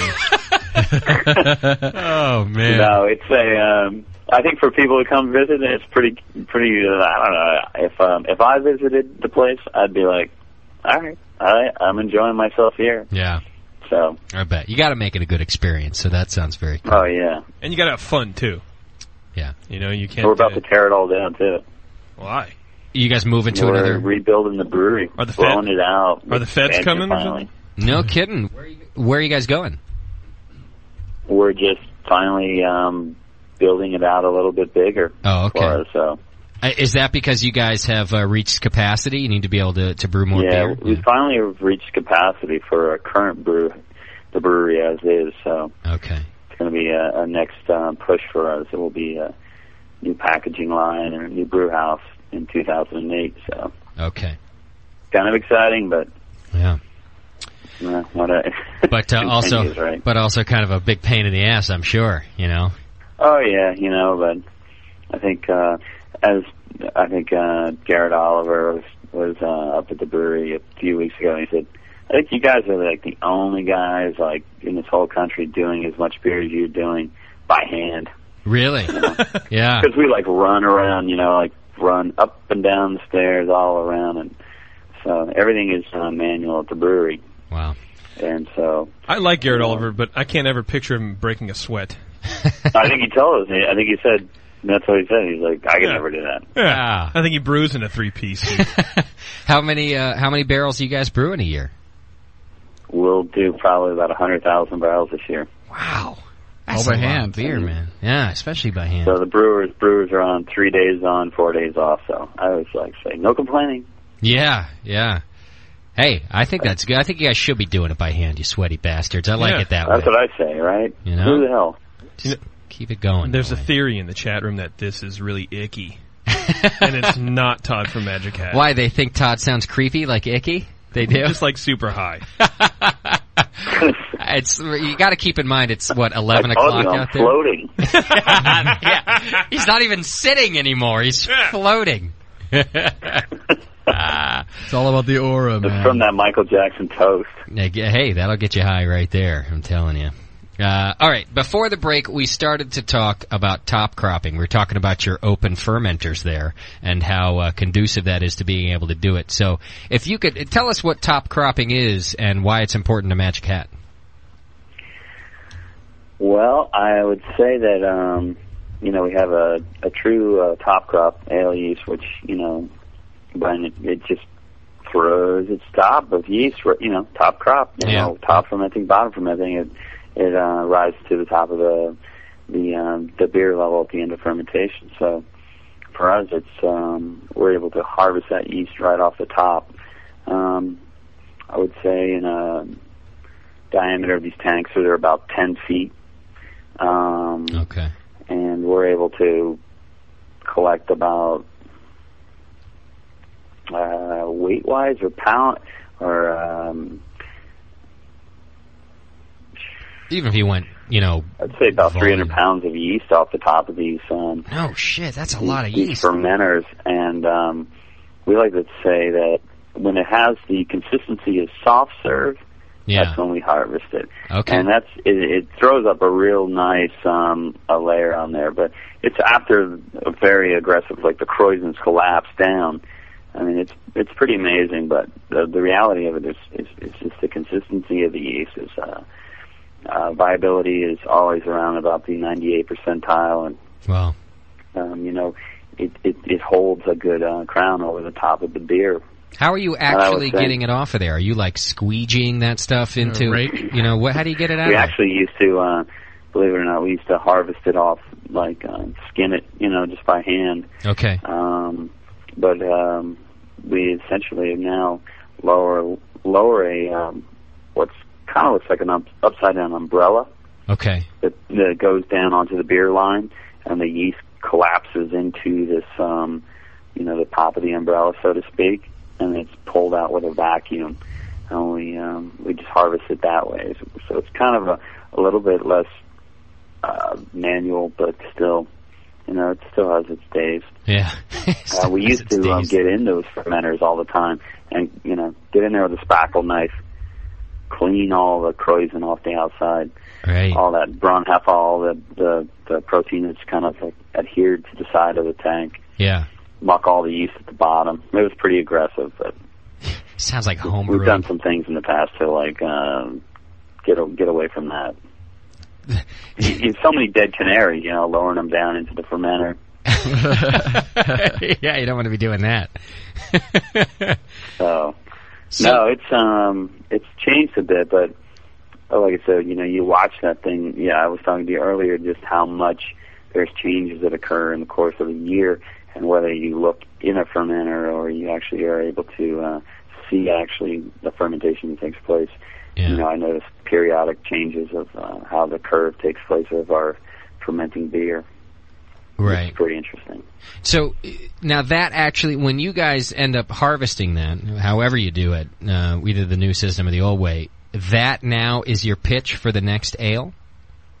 Right. We'll pull that into a brink and sample that, plate it for um, viability Okay. um, and contaminants. And when it, when it's ready to go, we'll pull it and then just pitch it into the next brew. Okay. And um, that's pretty much how we do it. So do you have to when you're taking it and it's that viable and it's that alive in the croizen, do you have to take it and and do a starter, or can you just take it like that and chuck it right into the next beer? Oh, right, right in, right from uh, one batch to the next. It's just ready to go. it's ready to go because the viability is you know it's it's so strong and uh, you know we pitch um, uh, by weight and um, we'll base off of um, a cell count so we know that we'll um, it's pretty much we're like you know we're always saying we're pretty staggered when we're pitching close to like fifty a pound per per barrel you know Yeah. Yeah. Wow. I So, bet that yeah, just it's takes pretty- off too. You know. it takes the lag is probably about two hours Wow. for that much beer. Wow. That is just quick. Amazing. It's already starting by the next cast out. You know, let's just say that. Yeah. Wow. That's unbelievable. Uh, unbelievable amount of yeast that you guys are pitching there. Do you guys have some uh, weird name for the lab that tests that the viability and for infection and stuff? Uh, all, all of our uh, QC lab. Yeah. Um, no, they, we have um, two folks that work in there. No, they don't get a name. um, I bet well, they. Uh, they're, they're just they're, they're angry. They don't have names. I was going to say, I bet they feel really left out that they, that everyone They else do. has a cool name and they're the No, QC lab. the- She's it's a uh, I'm not even going to say it, but You've got like an insider name for them, don't you? Harshers. Yeah. And they don't know it. Harshers of the mellow. That's what it should be. Don't harsh my mellow. Yeah. Please don't harsh my mellow. Uh, okay, so that's your top crop. See, that's interesting. And and listeners, you know, if if you want to know about how you can do it too, there listen to any of the shows with Mike McDowell on them. If you do a search in our archive section for Mike McDowell, he does that too. Uh, that's- What does he do? He, uh, pulls something. He does a top crop on for homebrew or is for it- homebrew, right out of his. Uh, well, he has a right out of the conical. He has a conical. He, yeah. he uses basically a Oh, so you can pull it right off the top. Yeah, he used a straw down to where the you know the, the tube. Yeah, I- just, I just tell you, you hits know, the if you top. could do that, I mean, it's amazing. Like for us, the, just the way you could do it, and we ferment ours in glass still. We don't have little conical ones, but because we can grab off our open fermenters. But Yeah. if you get a real true top crop, I know I know we did a um, a wit beer yeast, and it was kind of a pain in the ass because it was such a true top crop um, yeast strain that it was very difficult for us to harvest good amounts for the second batch. So. Well, he calls it his super yeast, and it'll go off. And he he calls it his super yeast, and it'll he'll top crop some and then pitch it into the next beer. And he says it'll go off in Oh an, yeah, an hour. That's what I, that's what I say. You know, this thing our, ours is because it's you know it's happening. It's like all the the dead cells and everything just falls to the bottom. Yeah. Your harvest, you know, new buds that come to the top, and so your viability is constantly young and you know re, revigorated. So it's it's not like um, you know, say to speak, uh, like we some of the other yeast strains we keep, we uh, we prop, you know, probably every couple of generations. Okay. Because just of everything that we're collecting from the bottom, and it's not really conducive to the way we're doing it right now. But but that's what we kind of deal with. That's that's life in our brewery. So, Right. but as far as our top crop is, is like yeah, it's it's it's um it works perfect for us. So how many yeast strains you- would do you guys use on a regular basis? Three. Three. Okay. Do you yeah, pu- we'll do. uh is it- do you we'll pull out pop up any? from Slant. Yeah. Do you pull out any other ones just you know for these one-off brews? Oh well, and that's the thing. You know, we we do. Um, we have di- we, we- you you name a potpourri of of vessels, and that's where we're at. We have flat bottom, dish bottom, conical bottom, you name it. But like, um, only the, the the ale yeast that we use for top crop in that room. Yeah. Um, that's positive pressure is only one strain that we keep in there. That's it. We don't keep multiple strains within that room. Okay. Um, all the other strains are kept out in a um, closed vessel tanks that are in the um an exterior room that we keep um, a lager yeast or a wheat beer yeast strain in those. So those are all enclosed uh, vessels, and um, out there is where we deal with um, yeast that we grow up in our lab and then add to our brink and prop up and then add to a closed fermenter. But as far as the um, the top cropping yeast, th- those stay. Uh, that's the only yeast that stays in that room. Okay. Hey, D- Doc, you want to real quick just describe how McDowell takes the top crop off so people don't have to search back? I mean, they can search back for more detail, but you were about to say, Oh, he, he uses a, a a collection vessel with a some vinyl tubing connected to another tube that he has that goes down into the fermenter, and it just touches the top of the liquid. So when it's actually fermenting in the positive pressure, it'll actually shoot it up in there, and it gives it over into his uh, clean vessel. Okay. and that's what he uses for. He says it that's works cool. So awesome. it just kind of like It, it gets yeah, it pushes almost itself like a through. the- Burton Union system. yeah, and all- it just pushes it over uh, into the collection vessel. Yeah, it's a good way to We'll do have to it. get him back on here. And to talk about it. Talk Yeah, about I'm never going to do that. Forget it. I'll screw that up really good. I'll end up pitching my carpet into the next beer if I start doing that. All right. Uh, so the other interesting thing that I wanted to talk about, and and and I didn't even know what this was, uh, which is not a big shock to anybody, I'm sure. But uh, christening that you guys do, which is kind of an old school Reinheitsgebot way to uh, condition beer. So you want to talk to us about what christening is and how you guys do that? Well, we were, we, you know, we don't do that for all of our beers. We did it for uh, some specialty beers that we had packaged with the yeast, but it's essentially um, bringing up your CO2 volume uh, naturally without, just like um, if you were brewing at home, you would add um, sugar. Like corn back sugar or into, something? um, yes, and um, generate CO2 in that manner. Um, this is just using um, sugar that's available available to you um, through the um, fermentation of the beers that are going through process. So, you know, what we would do is take a um, say we had beer that was in storage uh, that was ready to get packaged. We will um, take a portion of beer that is fermenting. It may be um, um, a beer that would have um original gravity of say 14 Plato. Yeah. Um, it's in its vigorous stage of fermentation, which is we'd probably pull a, s- a sample, check it. We'd say, oh, it's at uh, 12 Plato, so to speak, and we we would then go back and do a calculation to figure out how much um, CO2 we could generate from that remaining sugar, um, and um, then take a portion of that fermenting um, um, uh, wort or beer that is um, wherever the apparent extract is, and pull it, and then add it to that uh, packaging tank, um, and then package the beer, and the yeast is in there, and it would go through a secondary fermentation in the bottle.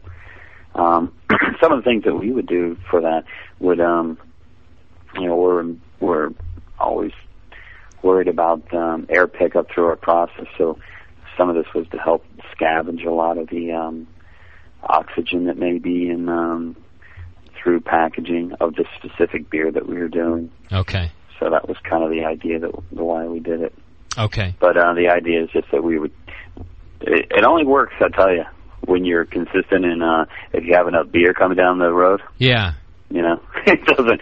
For um, I guess if you're a, um, a maniac home brewer, Right. if you can you can back up and know like you know within you know 48 hours I'm going to brew another batch of beer. Then you could do It this. would work great for um, something if you have something that's conditioning. I think off the Wonder side. Brew Shat could be doing this uh, in a couple of years, maybe if he keeps if he keeps at this consistency of brewing, he might be able to do it.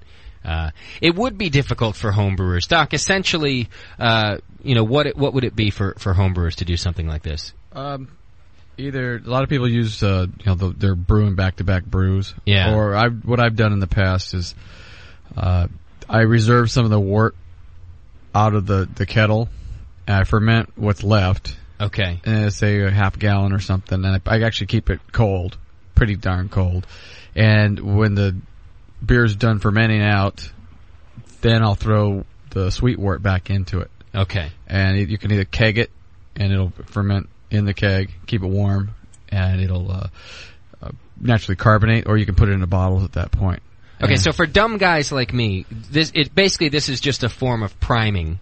Um, Yeah, it's A, di- it's a Okay. different. Yeah, it's a different way of priming. Uh, that's the way they can get away with not putting something foreign in the beer, like sugar or actually CO two. Okay, so so that you don't have to add anything outside of the Reinheitsgebot. Yeah. You're adding uh, just fermentables to a, a beer that is already fermented out. Now you're throwing some fermentables back in and sealing it off so Uh-huh. that it carbonates. That's it, right? Yep. And as Todd was saying, you have uh, some calculations to do to kind of get you in the ballpark of how much for, uh, carbonation you're going to have. In it. Yeah. And so Yeah, and, and we'd like fiddled with that for a bit. You know, you, when you do cast scale, you can you can do that the same way. so is Whether there you're no priming- standard gravity of of this sweet wort that you want to prime with? It, it all depends on how much carbonation you want. Well, it depends on how much you put in Right. and and the gravity. Okay. It's it's it's essentially how much sugar you put back in there. Okay. So if you put a, a low gravity with, with a lot of it, or a real high gravity wort back in there with just a little bit, a small of it. amount of it. I Yeah. see. Okay. Have you ever done this, Doc? As a Yeah, I homebrewed? did it with a um, Hefeweizen. You did. Yeah. And how'd that come out? Came out really nice. It was a- I split it into batches and uh, I did one of the one of the kegs. I did it that way. It came out actually really nice. Todd, did I just hear you take a bong load back there? You're killing me. I mean, I'm I not think that's a saying. yes. No, I'm just saying. I mean, maybe you got. I know it's getting chilly out there. Maybe you caught a cold. I don't know. Yeah, he's got yeah. Magic number nine is the bong water. That's right. Bong water. Uh, don't advertise this episode at Magic Hat, Todd. Don't tell them that uh, you've done this with us. I love it. I love it. I, Uh, th- you know what, Doc? Today I have a good job. Yeah? Yeah. I don't every day, but today I have a good Oh, job. good. there you go. So basically, we just threw Todd under the bus. Yeah, and that makes my job good. Uh, it's okay. you 'Cause, know what? Todd, it's usually me. Uh, you know what? It's it's the it's the envy factor, I guess. yeah, that's really what it is. You're absolutely right. Uh, question from the chat room. Here's a nice general question for you. Someone wanted to know what kind of base malt you guys use. Well, we use um, crisp. Uh, it's like an uh, the the variety of of um, we use. Well, crisp is an English pale malt, like a maritime malt. And that's what we use for our uh, all. I'd say um,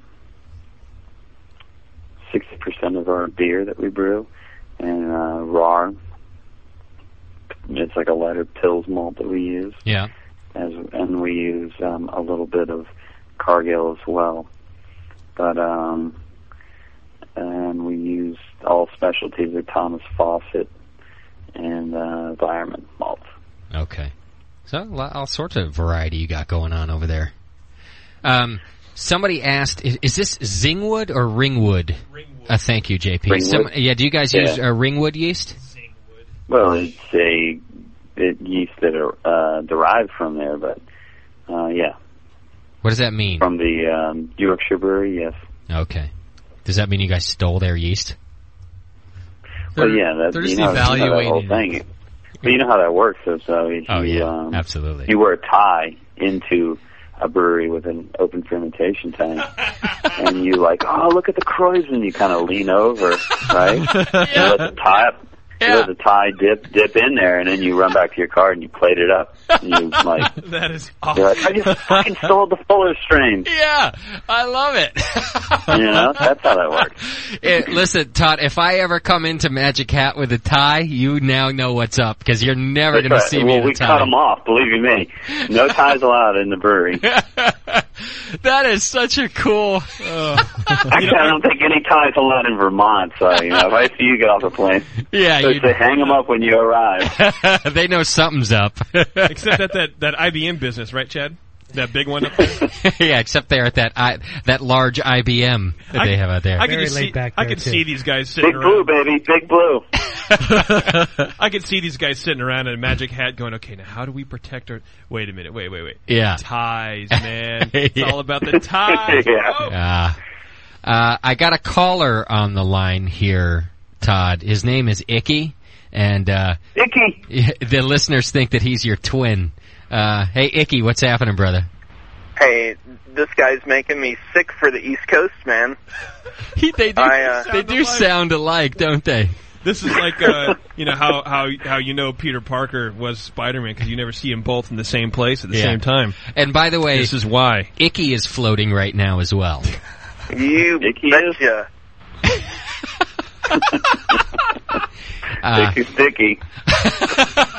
I got a feeling that Icky uh, could be uh, Magic Hat's new assistant uh, head brewer. Chad, what do you think of that? Chad's upset. Not a problem. Oh. Uh, Icky, did you have yeah, anything move to say? over. Move over, Chad. Move over. Or did do, or were we just comparing voices, or did you have, actually have a question, Icky? No, no. I I uh, recently saw a recipe for a magic hat that I was very interested in, and um, it was a winter brew. Since uh, Jamil just did his winter brew, uh, he and uh, John just did their winter brew uh, Yeah. uh, show and all. Yeah. This winter brew that you do is uh, like a sweet stout with the raspberries. Uh, Yeah, feast of Kinda fools. pretty nice, pretty nice. But the recipe says that uh, we should throw in uh, a 60-minute addition of hops. But then at the last of, uh, I think it might be a misprint or something. It says uh, throw in the, all the hops at 30 minutes, but there's only one 60-minute addition. Do you only do a bittering addition on that uh, beer there? Um, for feast of fools. Yeah. Yeah, that beer we do. Um, it's a we do pretty much a, a bittering edition of that, and um, geez, you know, judging by that now, I'm just like because we're gonna brew it probably in the next week, which because I haven't really even looked at it for that period of time. But I will tell you in a second if you give me a minute. You got a second? He's got time. Icky's not doing anything. You can Icky, uh, I'm chilling. I'm just chilling. So You know what, Todd? If if time is going by too fast for Icky, he'll just hit the bong real quick. It'll slow it. So slow it Yeah, down yeah, right right yeah, away, well- man. yeah, I've got this deification clone that I'm. I just hit the chiller right before I called, so Really? I got at least uh, 20 minutes before this groundwater and out of the Truckee River uh, cools What that the thing hell? down. What's he talking about? he's chilling. He's, yeah, he's chilling. Yeah, There- there- that's what it is. No, I'm, It's- you, no, I'm you- really You want to chilling. just add your. Go ahead, Todd. yeah, the deification. What's Icky doing? go go ahead, Todd.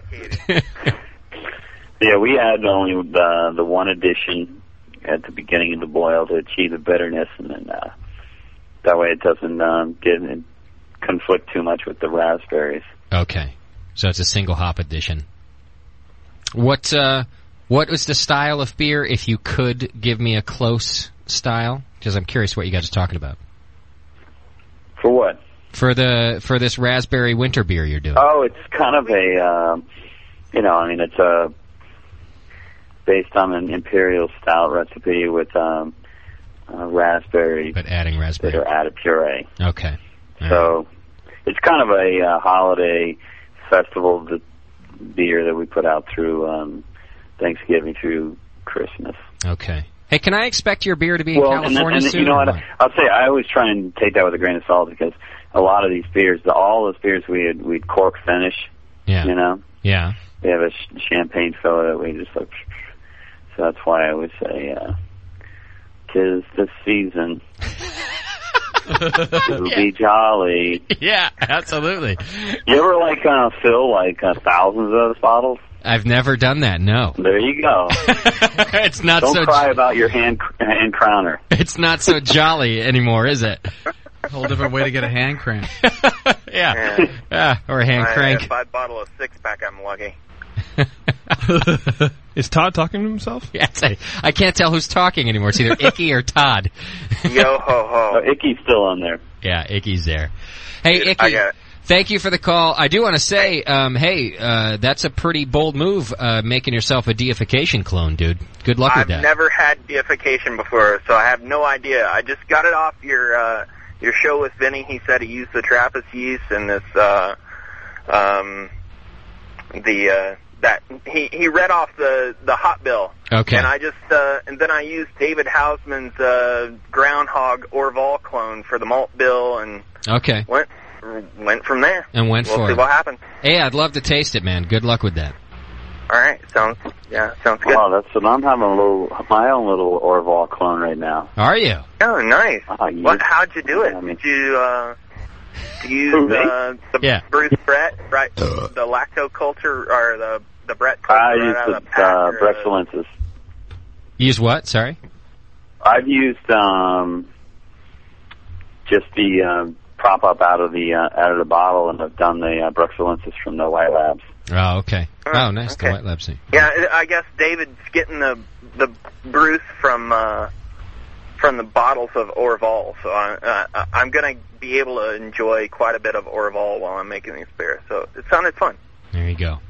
All right, I'm a, Icky. I'm a, I'm a, I'm a, I'm a big uh, pro um, anything with Britannomyces. So I'd be like, I'll try it. Yeah. Same I here. have uh, six beers going in there. None of them are clean. Dirty beer. Bugs. Yeah. I'm pretty Yeah. sure that So, right now, anyway. uh, Todd and Icky, they're just hanging out. They're in some room somewhere just hanging He out. is. Actually, it's me. That's the way I throw my voice. I'm Yeah. calling in from another line. From another phone. exactly. uh, all right. Thanks, Icky. Peace. Later, brother. Thanks. Uh, I like that dude. Icky's a funny guy. Love that guy. uh, okay. Uh, Careful, Chad's gonna have to take Icky out. uh, you know. I know. Chad's getting jealous over Yeah. there. That's why he was throwing burps and shit while you guys were talking. Yeah. Uh, okay, last topic I'm going to stick you with tonight um, because I want to talk about your hop back. Hop backing here on the West Coast is always something that we're interested in mentioning. And uh, you were telling me you guys have a pretty uh, pretty big hop back out there. Well, it's you know, I mean, it's probably normal true to uh, any any West Coast farm one. I mean, it's probably it's three by eight or so. But So yours isn't bigger Um, than mine, for example. Molly, Molly the Hopback, you know, I mean, she's she's a good one. You got that's that's her name. Oh hell yeah, everything's named. You gotta have Pollyanna, Pollyanna or Kegline. Pollyanna was John Henry's woman. She was a steel driving woman. yeah. Ah, that's great. Hey, I forgot to How play about this. this? No, yeah, we have um our Hopback is a um, it's, you know, and it wasn't really until like we put it in place that we understood that He said put it in. what a difference it made from um, just a uh, kettle edition, right? You know, we had had our last edition of hops into our um, at the end of our boil. Yeah.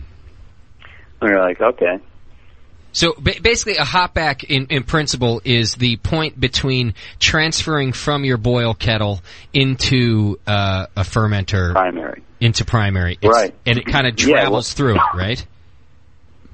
yeah, what ours is is that um, we actually did two things. We put an external whirlpool on our brew house, okay, All right. and um, that's where our work comes from our brew kettle, and uh, we send it to an external whirlpool that we where we do all our uh, whirlpool in another vessel, and then when that settles, we're able to um, send it through a um, hop back, and our hop back is like I said about three feet by probably eight feet long, and that's the size of the of the complete vessel, and I would say it's uh, about three feet deep. And within that vessel is a uh, perforated basket, and uh, we throw um, whatever variety hop, um, depending on the brew, we want to put in there, and then the um, the cast outward from the whirlpool goes right on through that um, hop mass, which is pretty sweet. I mean, the the, the um, it, it to me, it's uh, it, the way that it is able to capture that last addition uh, or aroma of the hop before it goes into our primary. And it really wasn't. Um, I didn't really realize about how much it captured until we uh, did a few tests, and we used to do a. Uh, we we we used to brew a summer ale that just had one um, that last addition into the kettle, and um, that aroma just was never there. It just was non-existent. Okay. Um, in this beer that we do, it just takes one um, pass through a um, a, a bed of um, Columbus hops on the way to the uh, fermenter, and the aroma is just so like um, everywhere, everything you would expect it to be. So for us, that it's not a dry hop beer. It's not a um, aggressively um, bittered hop beer. It's just a um, has a very nice aroma, and the hop back definitely delivers um, what we um, the hope that it would. So, Doc, you you Yeah, ever ever use use a a but it- hopback? No, I have one. I used one once and I didn't get the kinks worked out of it, and it you know kind of backed up on me. I have one now that I'm in the works of you know kind of building. Uh, Yeah. we test we tested ours through a uh, a couple of different screens that we went through, and um, a few of them that we did is, I mean, they're, it's not like a, um, we put a couple of um, colanders down th- that we passed it through on the way Mm. into a secondary and on to the ferment on the on its way to its fermenter, which Okay. worked out pretty good. Where do you use the pump in line? Do you use it ahead of the hop back or after the hop back? after the hop back with a, like a V- like a variable speed motor on there, Uh-huh. Uh huh. so we're able to keep the um, the wort in place for a period of time and then just keep it moving through. Doesn't Mc, McDowell almost always uses a hopback Yeah. with his hoppy beers, doesn't he? But then he like mash hops. He hops and then he and hop hops. hops, These are- and then he inline hops afterward, and then he dry hops. Yep. Not a boy. Makes good hobby beers. Who's though. that? This is a home brewer that we know. Actually, he's one of the finalists in the Sam Adams long shot competition right now for wow. for a big hoppy beer. Big hops all the way through. He does hops uh, all the way through. He does fantastic hoppy beers. They're all real smooth. They they're really hoppy, but not overly bitter. And They're just able to add them at the right time. I mean, that's what we noticed. To tell you the truth, when we added this is like the lightest beer we do. yeah, That beer that we added where the hops went through the hop back, the only hop that goes through the hop back, uh huh. it was just pretty apparent how beautiful that hop came out and how it just added such nice characteristics to the beer. Yeah. But It's a good, But I, I'm a big fan of the hop back. it's a smooth way to add some some hop character. If you think about it, you know when you're going for your aroma hop, we've talked about one of the best places to do it is just at flame out. Throw your aroma hop in during the whirlpool. You know, you flame out, you throw that uh, one minute hop edition in, throw it in during the whirlpool. So if you think about it, you're kind of going for this uh, get it in there as late as possible while the heat is still going to extract uh, some of that aroma out of it. But you're also kind of losing some of it in in the steam. So a hop back is kind of this really last minute way to uh, to add some some hop aroma and flavor to a to a beer. Yeah, That's so, it. you know. It's the last ditch effort. Yeah. you if you didn't do it right, the first four chances you had, this is that's right. this is what you got right here. Get it, Molly out. that's right. Get get old Molly working. uh, okay, and then you know one other thing I just wanted to mention. I don't know if we have time to talk a bunch about it, but uh, just that you guys do a bunch of barrel aged beers that are only available there in the Artifactory. Is that right? Well, yeah, we well what we did do, and I will tell you because that uh, little slice of the brewery was consumed, but we were we used to do a, a fair amount of barrel aged beers, Okay. and um, it more or less got consumed by eating capacity. So those the wall of barrels was replaced by 300 barrel bright beer tanks, unfortunately. But at the same time, we were doing, um, like I said, that that braggot beer Yeah. was a braggot that was aged in um, Chardonnay uh, wine barrels. We would do a three-year-old minimum um, barley wine called Chaotic Chemistry, Okay. and a um, once that was replaced, that we would then brew a um, imperial stout, and that was aged for uh, for one year. Wow. So you guys were uh, spending some time on the barrels there too. Oh yeah, it was aged for quite some time, and oh my, I think my phone's dying here. Uh oh, we're gonna lose you. But I think So he that it was says. um, Yeah, really what one that of means the, is- What's that? I said, by phone is dying, he means uh, he's got to get another drink. ah, yeah, right. No, I think that, um, but that was kind of the uh, idea of uh, what we were doing, and um, I, I, was- I was a huge fan of um, the beers that we did. We finally moved them out of them and kegged them up. so it took a, took a life on into the keg, and then we dispensed some of those right at the brewery. I see. All in But as far Chardonnay as barrel barrels. ages. What's that? All in Chardonnay barrels in your uh, barrel aging. No, uh, we did uh, wild turkey. bar- That's it. That's it. His phone died. That was it. Oh well. That was all we had out of him. Oh, what a bummer. I Wild kind of turkey. wonder if I could call back his house too, because he's got a family and it's late. Uh, yes, real late. It's like real late there. Todd is awesome. I just want to point out right now that uh, he should be a co-host. Forget guest. Uh, JP, your job. Huh? your, What? Your job is in trouble. Good. I wanted to play this for him earlier, so why don't we take a little break? Uh, this is from his era. uh, let me see if I can get a hold of Todd back. Maybe he's got another phone there. We'll take a quick break, everybody, and uh, possibly be right back to wrap this up. Uh, is it Journey from uh, Pacheco? Actually, for, from uh, Concord, I think. Are they? Who would have thought? Hang in there, girls. We'll be right back. Flat. Flat as a pancake. Flathead catfish. Flat beer. No, that's no good. Flat tires. No, that's bad too. Oi, care to come back to my flat for a wee bit of slap and tickle? Flat Tuesday. Flat. Flat. Flat rate. Flat rate. Flat rate shipping at Northern Brewer. Order by October 15th and shipping is only $5.99. Northern Brewer has all of your home brewing, wine, mead, cider, and soda making needs. The widest selection of imported and domestic grain, malt extract, hops, and liquid yeast. And a complete line of award winning beer kits including the dreaded Lord Fat Bottom. And now some cheap ass shipping too. Order from northernbrewer.com before October 15th and take advantage of flat rate shipping. One beer kit, $5.99 shipping. 10 beer kits, $5.99 shipping. Offer good in contiguous U.S. only. Some heavy and or bulky items are excluded such as glass bottles, sacks of grain, bulk DME, and oak barrels.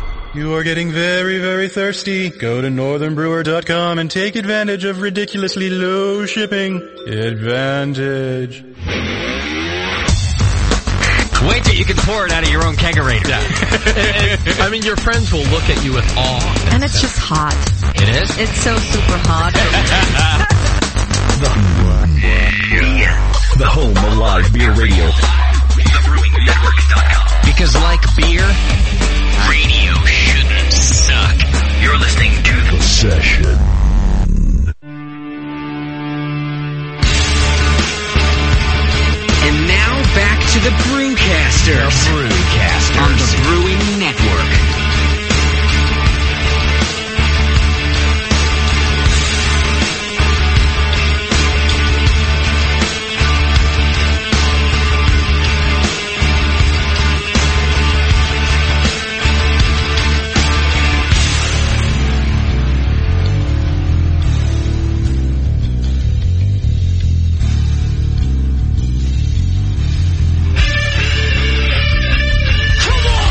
All right. Well, welcome back. We've lost Todd. Uh, we've tried to get him back, but I think the the phone is just gone, and uh, it was his only phone. So we'll have to catch up and say goodbye later. Although we got through pretty much everything on the list here, and uh, good on him. Uh, it's late out there, and yeah, really. Yeah, he was having a good time. So. Kind of cool. He's he's resting well now. we'll get Oh, Todd man. back. I love. Hope he's not dude, hugging Tile. He's a good dude, man. What a, a bunch of fun that interview was. So uh, we'll get Todd back for sure. He's already told me that hey, if he could have an excuse to come out to uh, uh, California, that he that he would. So we'll have to find some festival that Magic Hat has to come to, so we can get Todd in the studio. I bet he's a blast. I'll just promise him a lot of Vinny beers, a lot of Brett. Yeah, if he's liking the bread, exactly. We'll just do a dual show. We'll even get Vinny down here. You know, Oh, that'd be good. We'll do it both. So that's cool. A lot of good stuff coming out of there. So I'm I'm glad we got to talk all uh, about all that, all the non-traditional ingredients and uh, uh, different places they use them, the croisoning, the the top cropping, a little bit of hop backing there in the end. Even though I was making weird sound effects at the same time. Well, it works like a hop back. A lot of different beers. A lot of weird sounds and smells in the studio tonight. I'm just going to point out.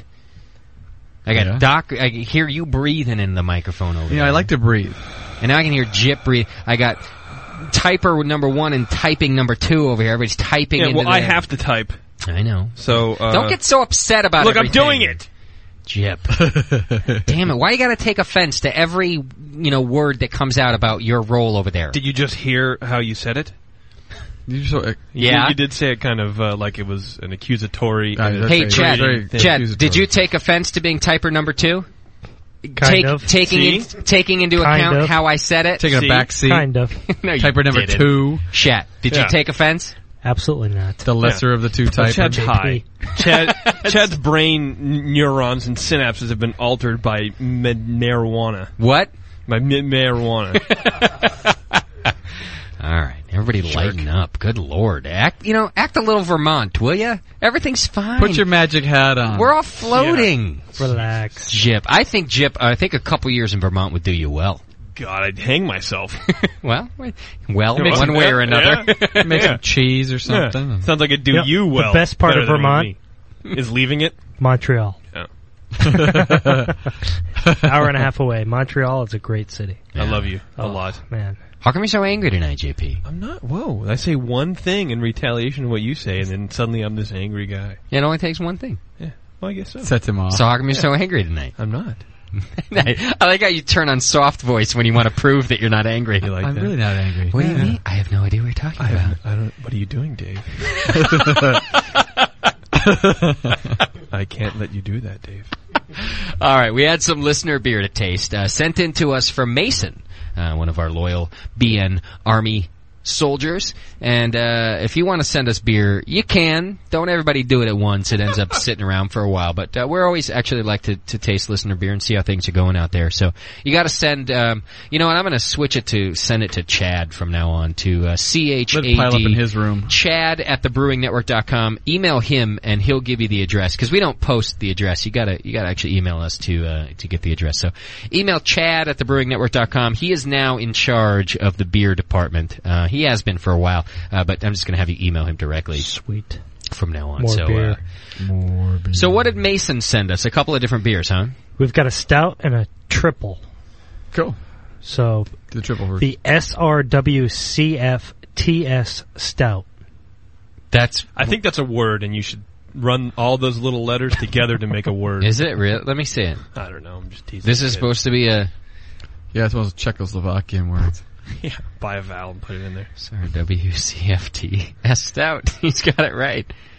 I want to point out right off the bat here that uh, Mason bottles his beer in um, commercial bottles. The labels are still on them. Well, they didn't attempt to be peeled up. They have it- They're still on. Now, uh, we'll see how the beer tastes. You never know. But uh, just as a general rule, you guys should be stripping your bottles of all. Uh, all labels, all glue, everything, because uh, any bit of it can keep it from being cleaned properly, and then after being cleaned, of course, being sanitized. So we'll see what happened here. You never know. I mean, sometimes you can bottle uh, bottle after bottle by leaving the labels on, and everything goes fine. But it only takes one but, and then you learn, well, you know, maybe I should have cleaned one. but we'll see. Uh, so, all right, well, you guys pick whatever one you want to try first. I don't care. Triple. That's fine. Let's try the triple first. I guess. No, I was like, just take the labels off because I thought I almost grabbed that Mirapond All right. out of the refrigerator. How And cool, we got slam- Mirapond. That's true. In fact, I like Mirapond a lot. Uh, you're lucky uh, that there was some duct tape on the back that had a, a label, or we would have just chugged it. Uh, that's the other thing. If you send us beer, every single bottle has to have a label on it with your name and the beer. Mystery all right, beer. guys. And it's because you this know is we- a magic hat, by the way. we get a lot of these things. yeah, we don't want Beer. We don't want to not know what's in there, and we'll mix it up. So please put your name and the beer on every single bottle, not just on the box that you send. Because uh, I'll be honest, none of us here is going to make a label for you so that we know whose beer it is. Yeah, I, I named That's it in my 'cause we're head. lazy. So this is the triple El Crapo.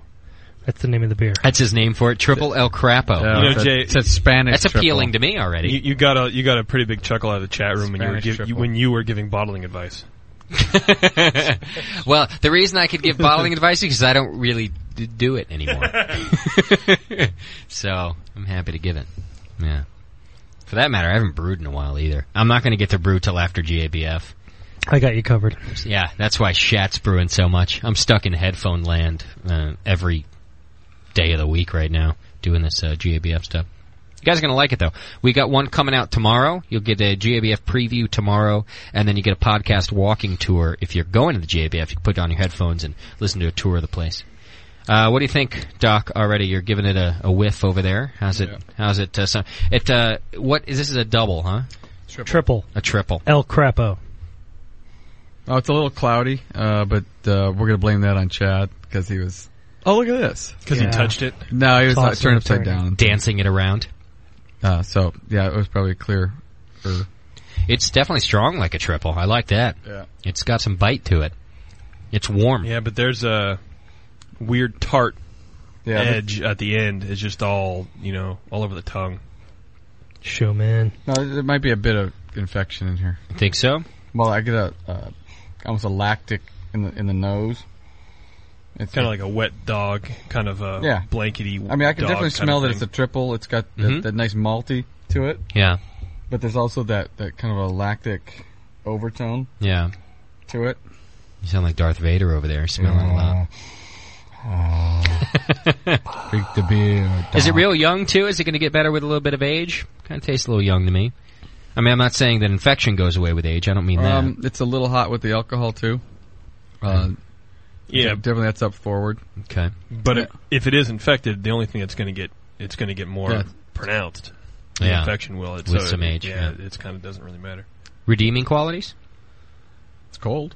No, just kidding. No, it, it's actually it, it was in the right direction Yeah. with this thing. It's uh Uh-huh. it's it's not a. sp- I'm not going to spit this thing out. I I, Sure. I can finish this off easily. So maybe the right grain bill, things like that. Yeah, I think that's all in the right direction. Okay. Um, a little bit of process uh, that needs to be adjusted then. Yeah. But recipe's okay. Yeah, I think the recipe's in the right direction. Might- We might have just got a bad bottle. That Okay. happens. Uh, the rest of it's great, and you know, I've I've done that. I've given somebody a bottle, and they're like, Yeah. this is okay." And I take a drink of it, I spit it out. Yeah. no, give me that bottle back. Yeah. So yeah, you can have a bad bottle. Hey Jay, And Uh, it- w- with um, fermentation, with the hot alcohol that you're kind of getting out of it, is that a uh, maybe too warm a too warm. fermentation? Yeah, it's a little Okay. too warm, and I think it's maybe, um, yeah, definitely too warm. I think It's a little bit too fruity. Okay. So maybe a little more temp control on the Mhm. fermentation. Drop that down a little bit. Is this a lager? No, it's not. It's an ale. Okay. JP, go ahead. Sorry, just wanted to get through a little bit of that fermentation. Sorry, stuff. I was typing. Um, we have a, a, a John Foster on hold, but the Oh. uh, the guy who brewed this is trying to get through. So you need to do Oh. do something with something here. Uh, Foster, real quick, what's happening, my brother? I'm drinking. I'm drinking the Beer Hunter at the. That's great. 21st Okay, Amendment. Who who makes that? Um, it's Jamil Zainashev's recipe, and in fact, he brewed it here at the at the uh, the brewery. Oh, and they just changed they changed the name and made it the Beer Hunter. Yeah, it's called the Beer Hunter. Nice, I dig that. That's cool. How is it? Is Yeah. it is good beer? It's a. It's it's it's a, well, as you were just talking about, it's a bit young. I think it's going to get better as the week goes on. I think Jamil said the same thing about it. He'd like a little age on it. Yeah. Well, very and nice. uh, you know, it starts off really sweet, and uh, you know, it has a nice lingering sweet flavor through the whole thing, and uh, I'm liking it. and did they do a Michael Jackson toast at 6 p.m. down there? Um, I don't know. I was on the road. I was coming back from the podcast media convention. Ah, okay. Now, John, w- will you be plugging this beer on uh, beerschool.com? Yes, I will be. You will be. Thanks for thanks for mentioning that. Thanks for plugging and I do that. Have, and I do have to uh, do a public apology to Push and Spend for blowing them off on Friday. Uh, Ah. I had a meeting with Ralph. Ralph. Because he's important, Yeah. Ralph. Whoever Ralph Uh, is, uh, th- he's yeah, well, obviously no, no, more no, important he's than pretty Charlie and much Sven. Yeah, no, no. Well, no, it, it wasn't. It, I didn't want to have a meeting with Ralph. It was just that, you know, you show up at these conventions and you're at the bar, and then pretty soon everybody Oh. goes, "Oh, you're the beer school guy. They're Ralph's buying sick, I beers see. and shots, and you know, they're, rock stars are expected to drink all that stuff." I, I get it. Party like a rock Yeah. star. How come whenever we go, we whenever we go out and people recognize us, they want us to buy them beer? Who's ever recognized us? I don't even know what you're talking One about. person well, you somewhere. have to you have to wear your shir- your T-shirt that says, you know, the Brewing Network or the Ah, session on it. I see. You know, if you're if you're in Burrito, it doesn't work. Right. Okay. All right. Hey Foster, thank you. I don't mean to push off. I just I have a listener who has we're tasting his beer. He wants to call in as well. Okay, out. Thanks, my brother. We'll see you later. All right. John Foster, beerschool.com. Another great podcast out there. You can check it out. Uh, Mason, go ahead and call us up uh, so we can talk about your beer. Uh, we're going to pour the other one now and uh, taste his other beer, although he might want to uh, talk about the one we've just tasted as well, which, uh, you know, need a little work, but he's in the right direction, as Doc said. So. And I don't know how this thing was handled from there to here. Right. I cringe every time I got to send my beer somewhere. Yeah. Uh, it's, you just don't know what's what's going to happen. You never do know how things are going to go with all that. I think I have Zymer just on the line too. Uh there he is, Zymer just. What's happening? Hey, I, thought I was wondering if you were going to notice. Yeah, I, I, I, you know, the thing is, I always pick up phone calls, and then I forget that I've picked them up, and I just leave everybody sitting there. Uh, kind of like the women in your life, huh? pretty much the same as that. What's happening, my brother? Oh, hey, I was just listening in and, you know, I understand your troubles with Skype and all that and telephones.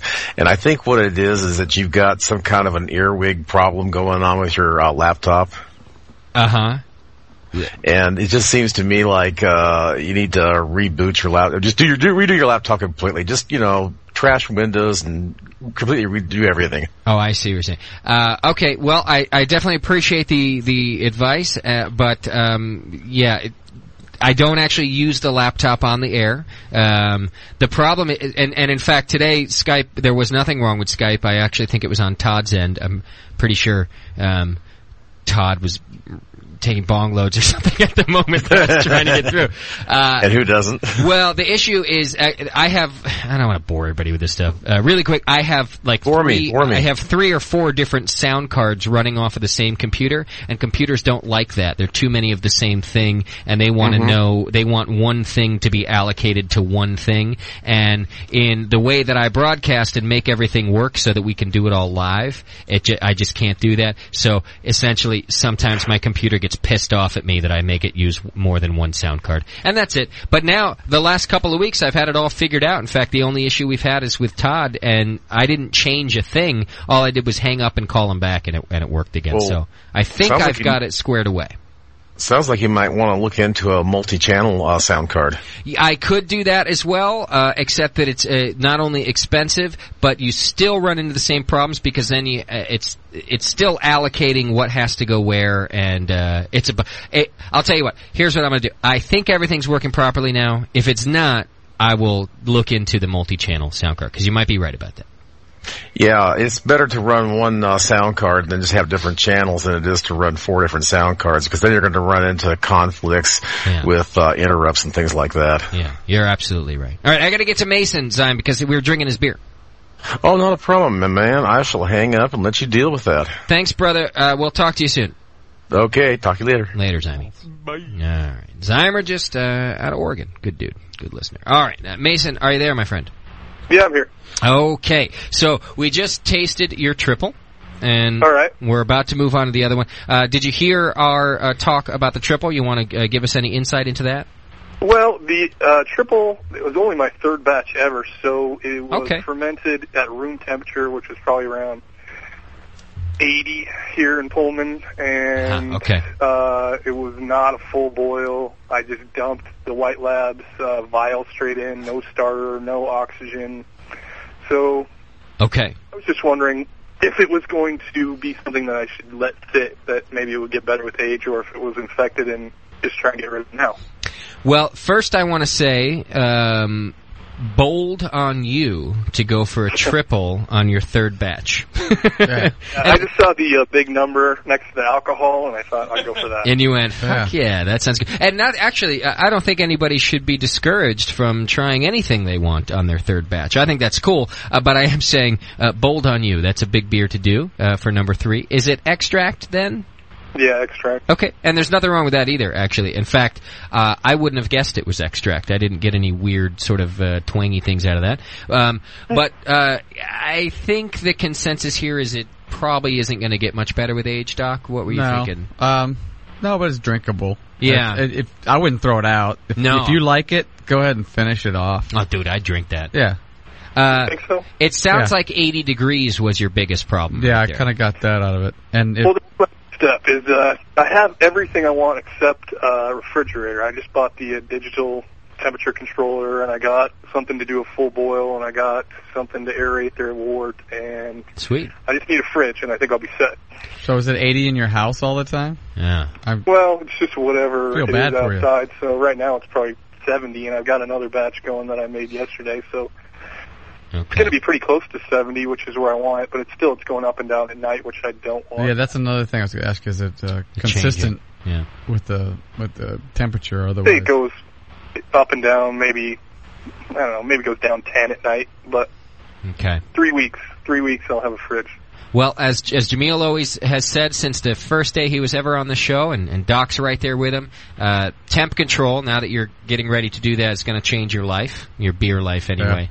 Um, and then the other key, like Doc just was asking about the consistency of temperature, is that even if you are going to maybe not ferment at the best temperature, it's still pretty clutch that you keep it at the steady. te- same. yeah, steady temperature. Yeah, yeah. Well, I'll get sooner or later. Uh, the other thing I'm thinking um, is that this was a, a fairly big beer, and it sounds to me like you just pitched a vial. Yeah. Yeah, I think if Jamil was here, he'd have told you to do a starter um, because it's a high gravity beer like that, you know, or at least higher Yeah. gravity. So At the time, I didn't have all the equipment, but now I got uh, stir plate and a bunch of Erlenmeyers, so there'll be starters on the way. Okay. See, well, you're progressing fast, man. I wouldn't worry about a thing, dude. You're getting all you, you- you're jumping right in here, huh? You got all excited yeah, about it. I've been spending the money like a madman for sure. I just haven't got. Hey, spend it like you got it. Yeah. All right, we're about to try your other beer too. What's the other one that he sent into us? Oh, the uh, b- bunch of letters. Uh, that's Snake River Wild Cherry Fever Toad Spit Stout. Oh, I. s- Oh, that's why you just gave us a bunch of letters because they had their long names. I get it. Yeah, Hey, where are you out of, Mason? Where are you living? Pullman, Pullman, Washington, Washington. Okay, gotcha. Washington State University. That's where you go right now. Yeah, go Cougs. What are you studying? Chemistry. Oh no, he's one of these guys. You gonna be a brewer, or are you gonna be some other sort of brainiac? I don't know what I'm going to do. Let's right now, uh, the Twinkie. brewing sounds like a good option. I just don't know how much money's in it. None. Zero. You won't- Zilch. you won't pay Yeah. back your student Let me loans. tell you right Stick now. with your beakers, dude. Avoid the beer industry altogether, dude. Just keep brewing it at home. If you're looking for money, avoid the beer industry. Get out. It might just be a side hobby for sure, but it's taken up pretty much all my time. Join the club. That's Unless what you're going to happens. open your own brewery, that's how you get the cash. Is if you're the dude Uh, yeah, and you own everything. you got to be the dude. Yeah. You I'll gotta just be the dude in my own house. So I can drink all my own beer. that's probably Be a good my idea. own little brewery. be a good idea. I'd go the doc route, as a matter of fact. If you're in chemistry already, go to med school, dude. Yeah. Forget about all this other stuff. Be a crime lab. Oh, I applied for a job once. Uh, I needed something. I needed something that had flexible hours, uh, kind of weird hours, and I just need something quick. So I was applying, applying for all these uh, driver jobs. This is a long time ago, and uh, an ad that I found was for a um, fatal accident scene investigator. and, and essentially, at any given hour of the day or night, he needed somebody who could show up, drive him to the scene of the accident, so that he could sort of evaluate what had happened and take samples. He couldn't drive himself, and he couldn't drive himself. He wanted somebody to do it. I didn't get the gig. I think it was. Uh, I think it was shortly after I had gotten a DUI. he was a little concerned about my uh, Yeah, yeah. reputation. Middle, middle of the night state. Yeah. Yeah. he didn't want to be a fatal accident himself. yeah, exactly. Yeah, that'd be poetic justice, wouldn't it? All right, Uh, what do you guys think about this beer that we got here? Is it a sour beer? Uh, It is now. It's a stout, but now it's got a little sour. Are these all bottle conditioned? Yeah. Yeah, they are. Okay.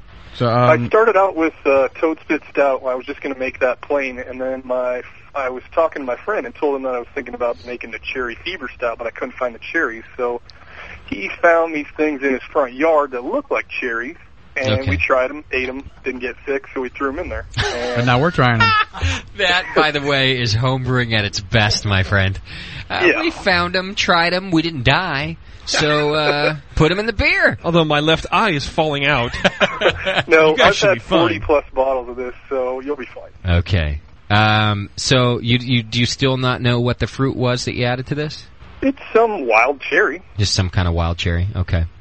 Uh, so I was gonna say sweetness. You guys were thinking uh, infection Sourness. right off the Oh, bat. yeah, that it's- sourness. oh, yeah. Even with the even now that you know there's some fruity stuff in there, you still say sour It was a infection. shitload. I mean, it was like probably close to nine pounds of these cherries. So that's where I thought the sourness was coming from. I, I made one, probably my second or third or fourth beer was a cherry beer. Okay. and I was surprised at how sour that was too. Okay. Um, Five gallon batch. Yeah. Okay. I mean, I get the, the sour from the like the You- fruit yeah. sour, but there's a different There's a, underlying. there's a cidery Yeah. flavor to it. Okay. Did Something you add any? wrong, sour? Yeah. Did you add any sugar or anything to it? Uh, what do you mean, like? Yeah, just like ca- uh, corn sugar. Oh yeah, like for bottling. No, I was just I was thinking maybe just to boost the alcohol because it's got Oh, that it's got that uh, cidery kind of flavor to it. No, I- not that I remember. No, Just a bottling. Is this your first beer right here, Mason? this is my fourth batch overall. Okay, so this was after the triple. I tell you, just pull off all those labels on your bottles, man. Yeah. Uh, it was kind. Why? I uh, I wash them out as soon as I drink them. Yeah. And then I have one of those bottle washers and hit them with super hot water. Then I use star sand and hang them on my bottle tree. So I just didn't have any reason to pull the label. Yeah, and and you know what, man? Nine out of ten times, you might not have a reason to pull them. It's but just know, and it's totally up to you. But it is just another place for uh, little bugs to hang out. you know, and, and you just, you're always trying to decrease the chances of bugs, whatever it might be, even if it seems anal. Um, No, no, I'm 100% on top or uh, in favor of, you know, Of anal? definitely. 100% in favor. yeah, yeah. I just. So I think con- uh, contamination is my uh, number one source of paranoia. Yeah. Yeah. Um, it's usually when people bottle, I see, is that when they mostly get it because the bottling bucket's open, stuff like that. Uh, you gotta look for airborne stuff. Is the dog running through the house? The kids running through the house? Is it, all all the windows open because it's a hot day?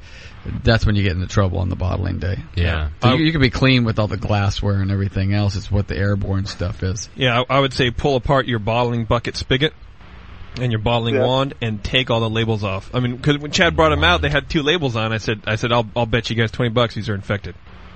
Just by Be- seeing that. because because they had the, the labels on, it, and it's a pretty good sign that. Uh, you know, it, it, it- you have to pay attention to every little detail, like Justin was saying, and that's just one detail that is obvious right from the get go. I- That, I- that I- didn't happen. I mean, and I'm not saying that you're a horrible brewer. I'm not saying that that you know you, you should you should give up. I'm not saying any of that. I'm just saying, oh maybe, but jerk. um, uh, yeah, it's just it's just one extra thing, man, that, that that you can do, and it doesn't take a whole lot of time. Well, Oh, I like what Okay. you said about what Justice uh, JP said about the uh, the spigot on the bottling bucket. I remember when I was using the bottling bucket, I decided to take it apart and oh, it's just you know like green crappy stuff. And I'm looking through that semi clear plastic and I couldn't see anything. Yeah. When I took it apart, it was like oh yeah, that's Yeah. nasty.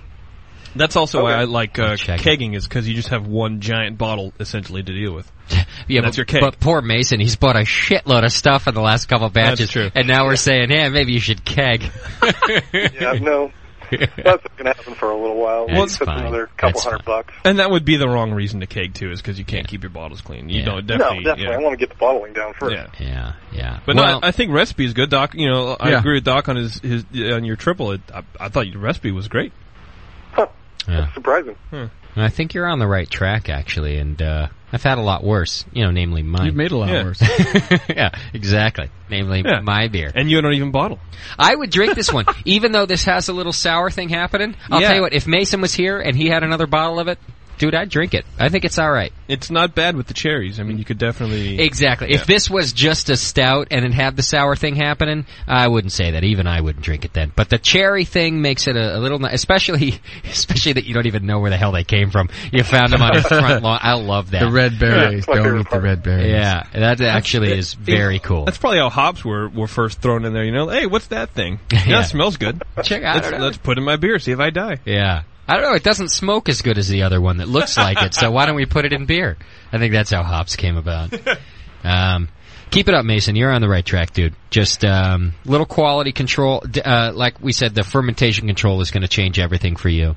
And uh, and then watch it where you're bottling. Yeah, keep paying attention to that sanitation. You know. Okay. If uh, you you married, No, you know, uh, you got roommates. no. No, well, then can't blame it on anybody else. Then. Yeah, that's right. Yeah. Then make sure no one's uh, stirring up that vacuum or anything else at your disgusting bachelor pad. Any Uh, imaginary friends? on battle, yeah, exactly.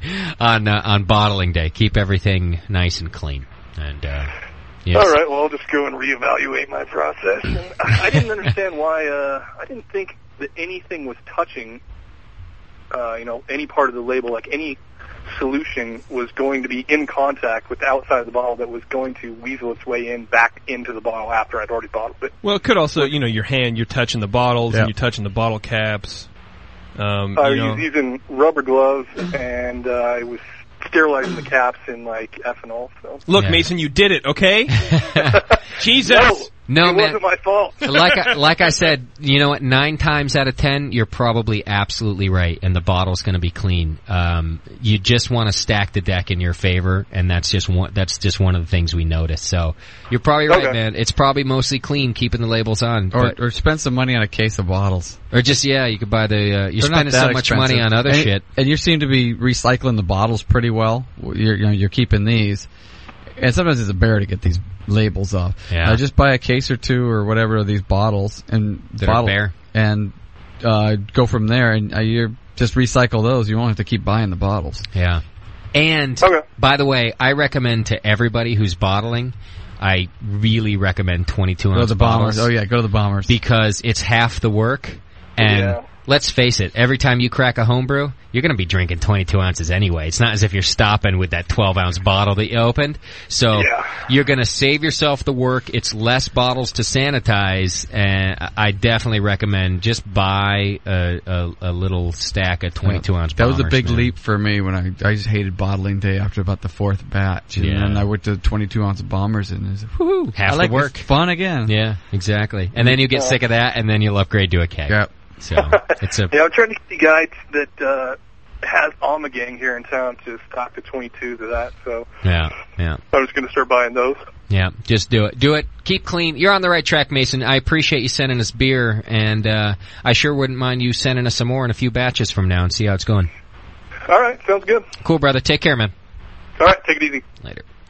All right. Now let me tell you folks at home, that's a real good example of a guy who is doing the right thing and that means he's not embarrassed to send his beer to somebody to see what it tastes like. And that's what you should be doing too because all those people that like you around you, they're not going to tell you what it tastes like. And most of them don't know what it, what what is good and bad in a beer anyway. Yeah, yeah. So whether it be a competition or a show like this or anything else, you uh, at, at different points in time want to send your beer to somebody who's going to be honest with you, and that's really all I mean. It doesn't have to be us, but just send s- send it to somebody who's entirely objective and has nothing to lose in telling you what's happening, and your beer will improve from it. And you shouldn't be afraid to do it. Uh, like Doc always says about his homebrew club, uh, he sees all these people show up every week, and he's never seen beer from the majority of them. And it's because they're nervous about bringing their beer there. Me, I'm like, hey, take my beer and please tell me what's wrong with it because I don't want to keep making shitty beer.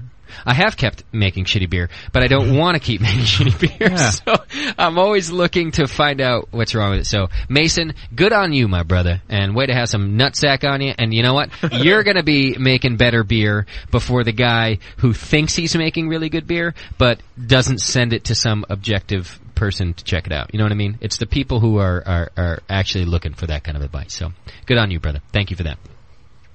That's it, kids. We're Good. done. Hey. Audi. See you in two weeks. Yeah, we are not back live for two weeks, but that doesn't mean you won't be getting new material. Uh, what do we got next week? Uh, Na- Northern California Homebrewers Fest. NCHF. That's where we're going to be. Uh, usually, we actually come home from NCHF and do a live show, but it is no. But we're not really alive. Yes, it's notoriously for the last two years. Yep. Or has it been three? Two. Two. Two years. It's been our most hungover day of the year and our no, our most hungover show of the year. Right. And the show sucks because of it. Uh, Arnie from Marin. Last time he was on our show, he's been on our anniversary shows. So he's not angry with us or anything. but he was our first post NCHF guest. That poor bastard. I mean, I answered the door. Fucking just a mess. So we've decided this year not to keep uh, rehashing our same mistakes. What I think we're going to do, and assuming everything works out at the NCHF, we're going to record a show live from NCHF on Saturday because there's a lot of good brewers that hang out there, not Yeah. just homebrewers, but they invite pros up to speak. So we'll try to get everybody involved. We'll do a couple of hours worth of programming. We'll come home on Sunday. I'll play that for you for next week's show. So you can look forward to that. And then the following week, of course, we're at the Great American Beer Festival. You can tune in live uh, Thursday. Fri- Will all of you coughing and sneezing fucking retards in here go do something with yourselves? Yeah, Chad, I hold it in. Like every- like what's everybody bothering wants- you, the noise or the germs? Everything, all of it. And where's my sanitizer? For heaven's sake, want my They'll sanitizer. wipe it on my face. Where's my Get that sanitizer? five gallon pump bottle of it. Damn it.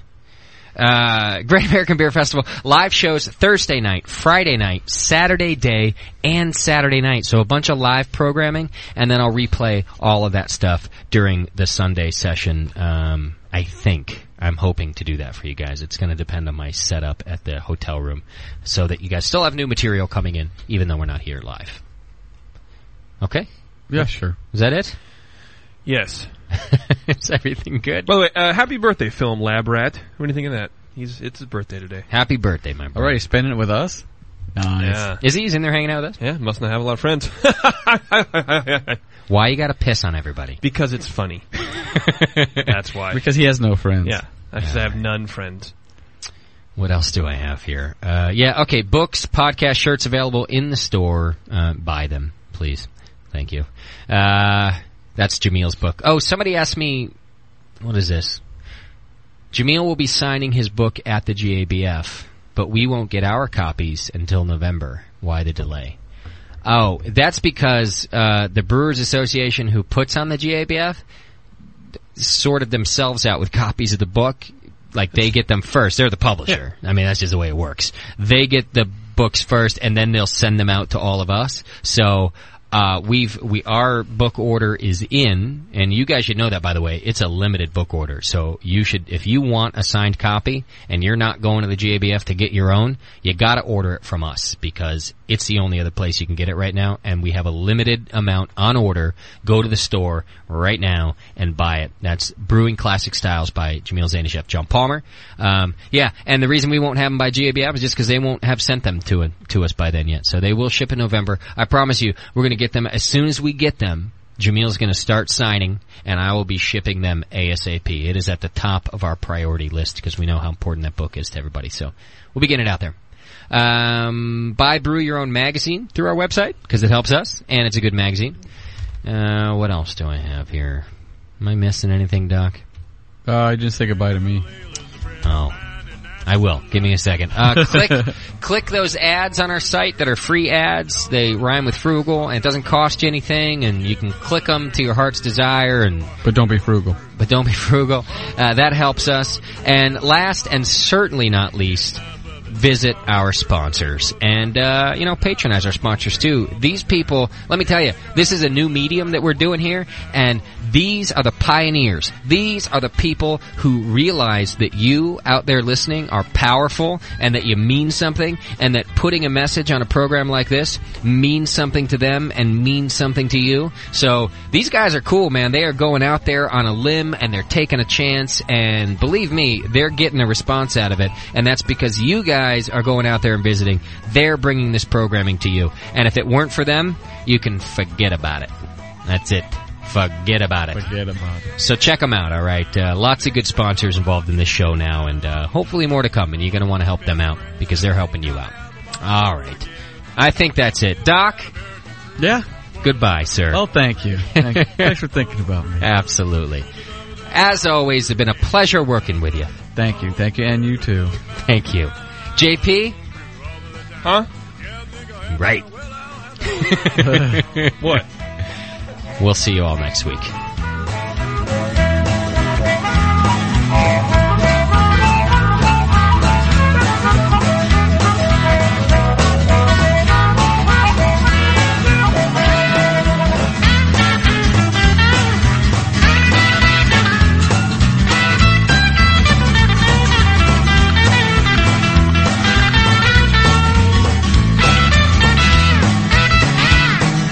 Give me a wheat beer on a hot summer day. A bark will do me when the skies are gray. I'll take a Belgian brew anytime, and the women think the lambic fine. But don't you give me that American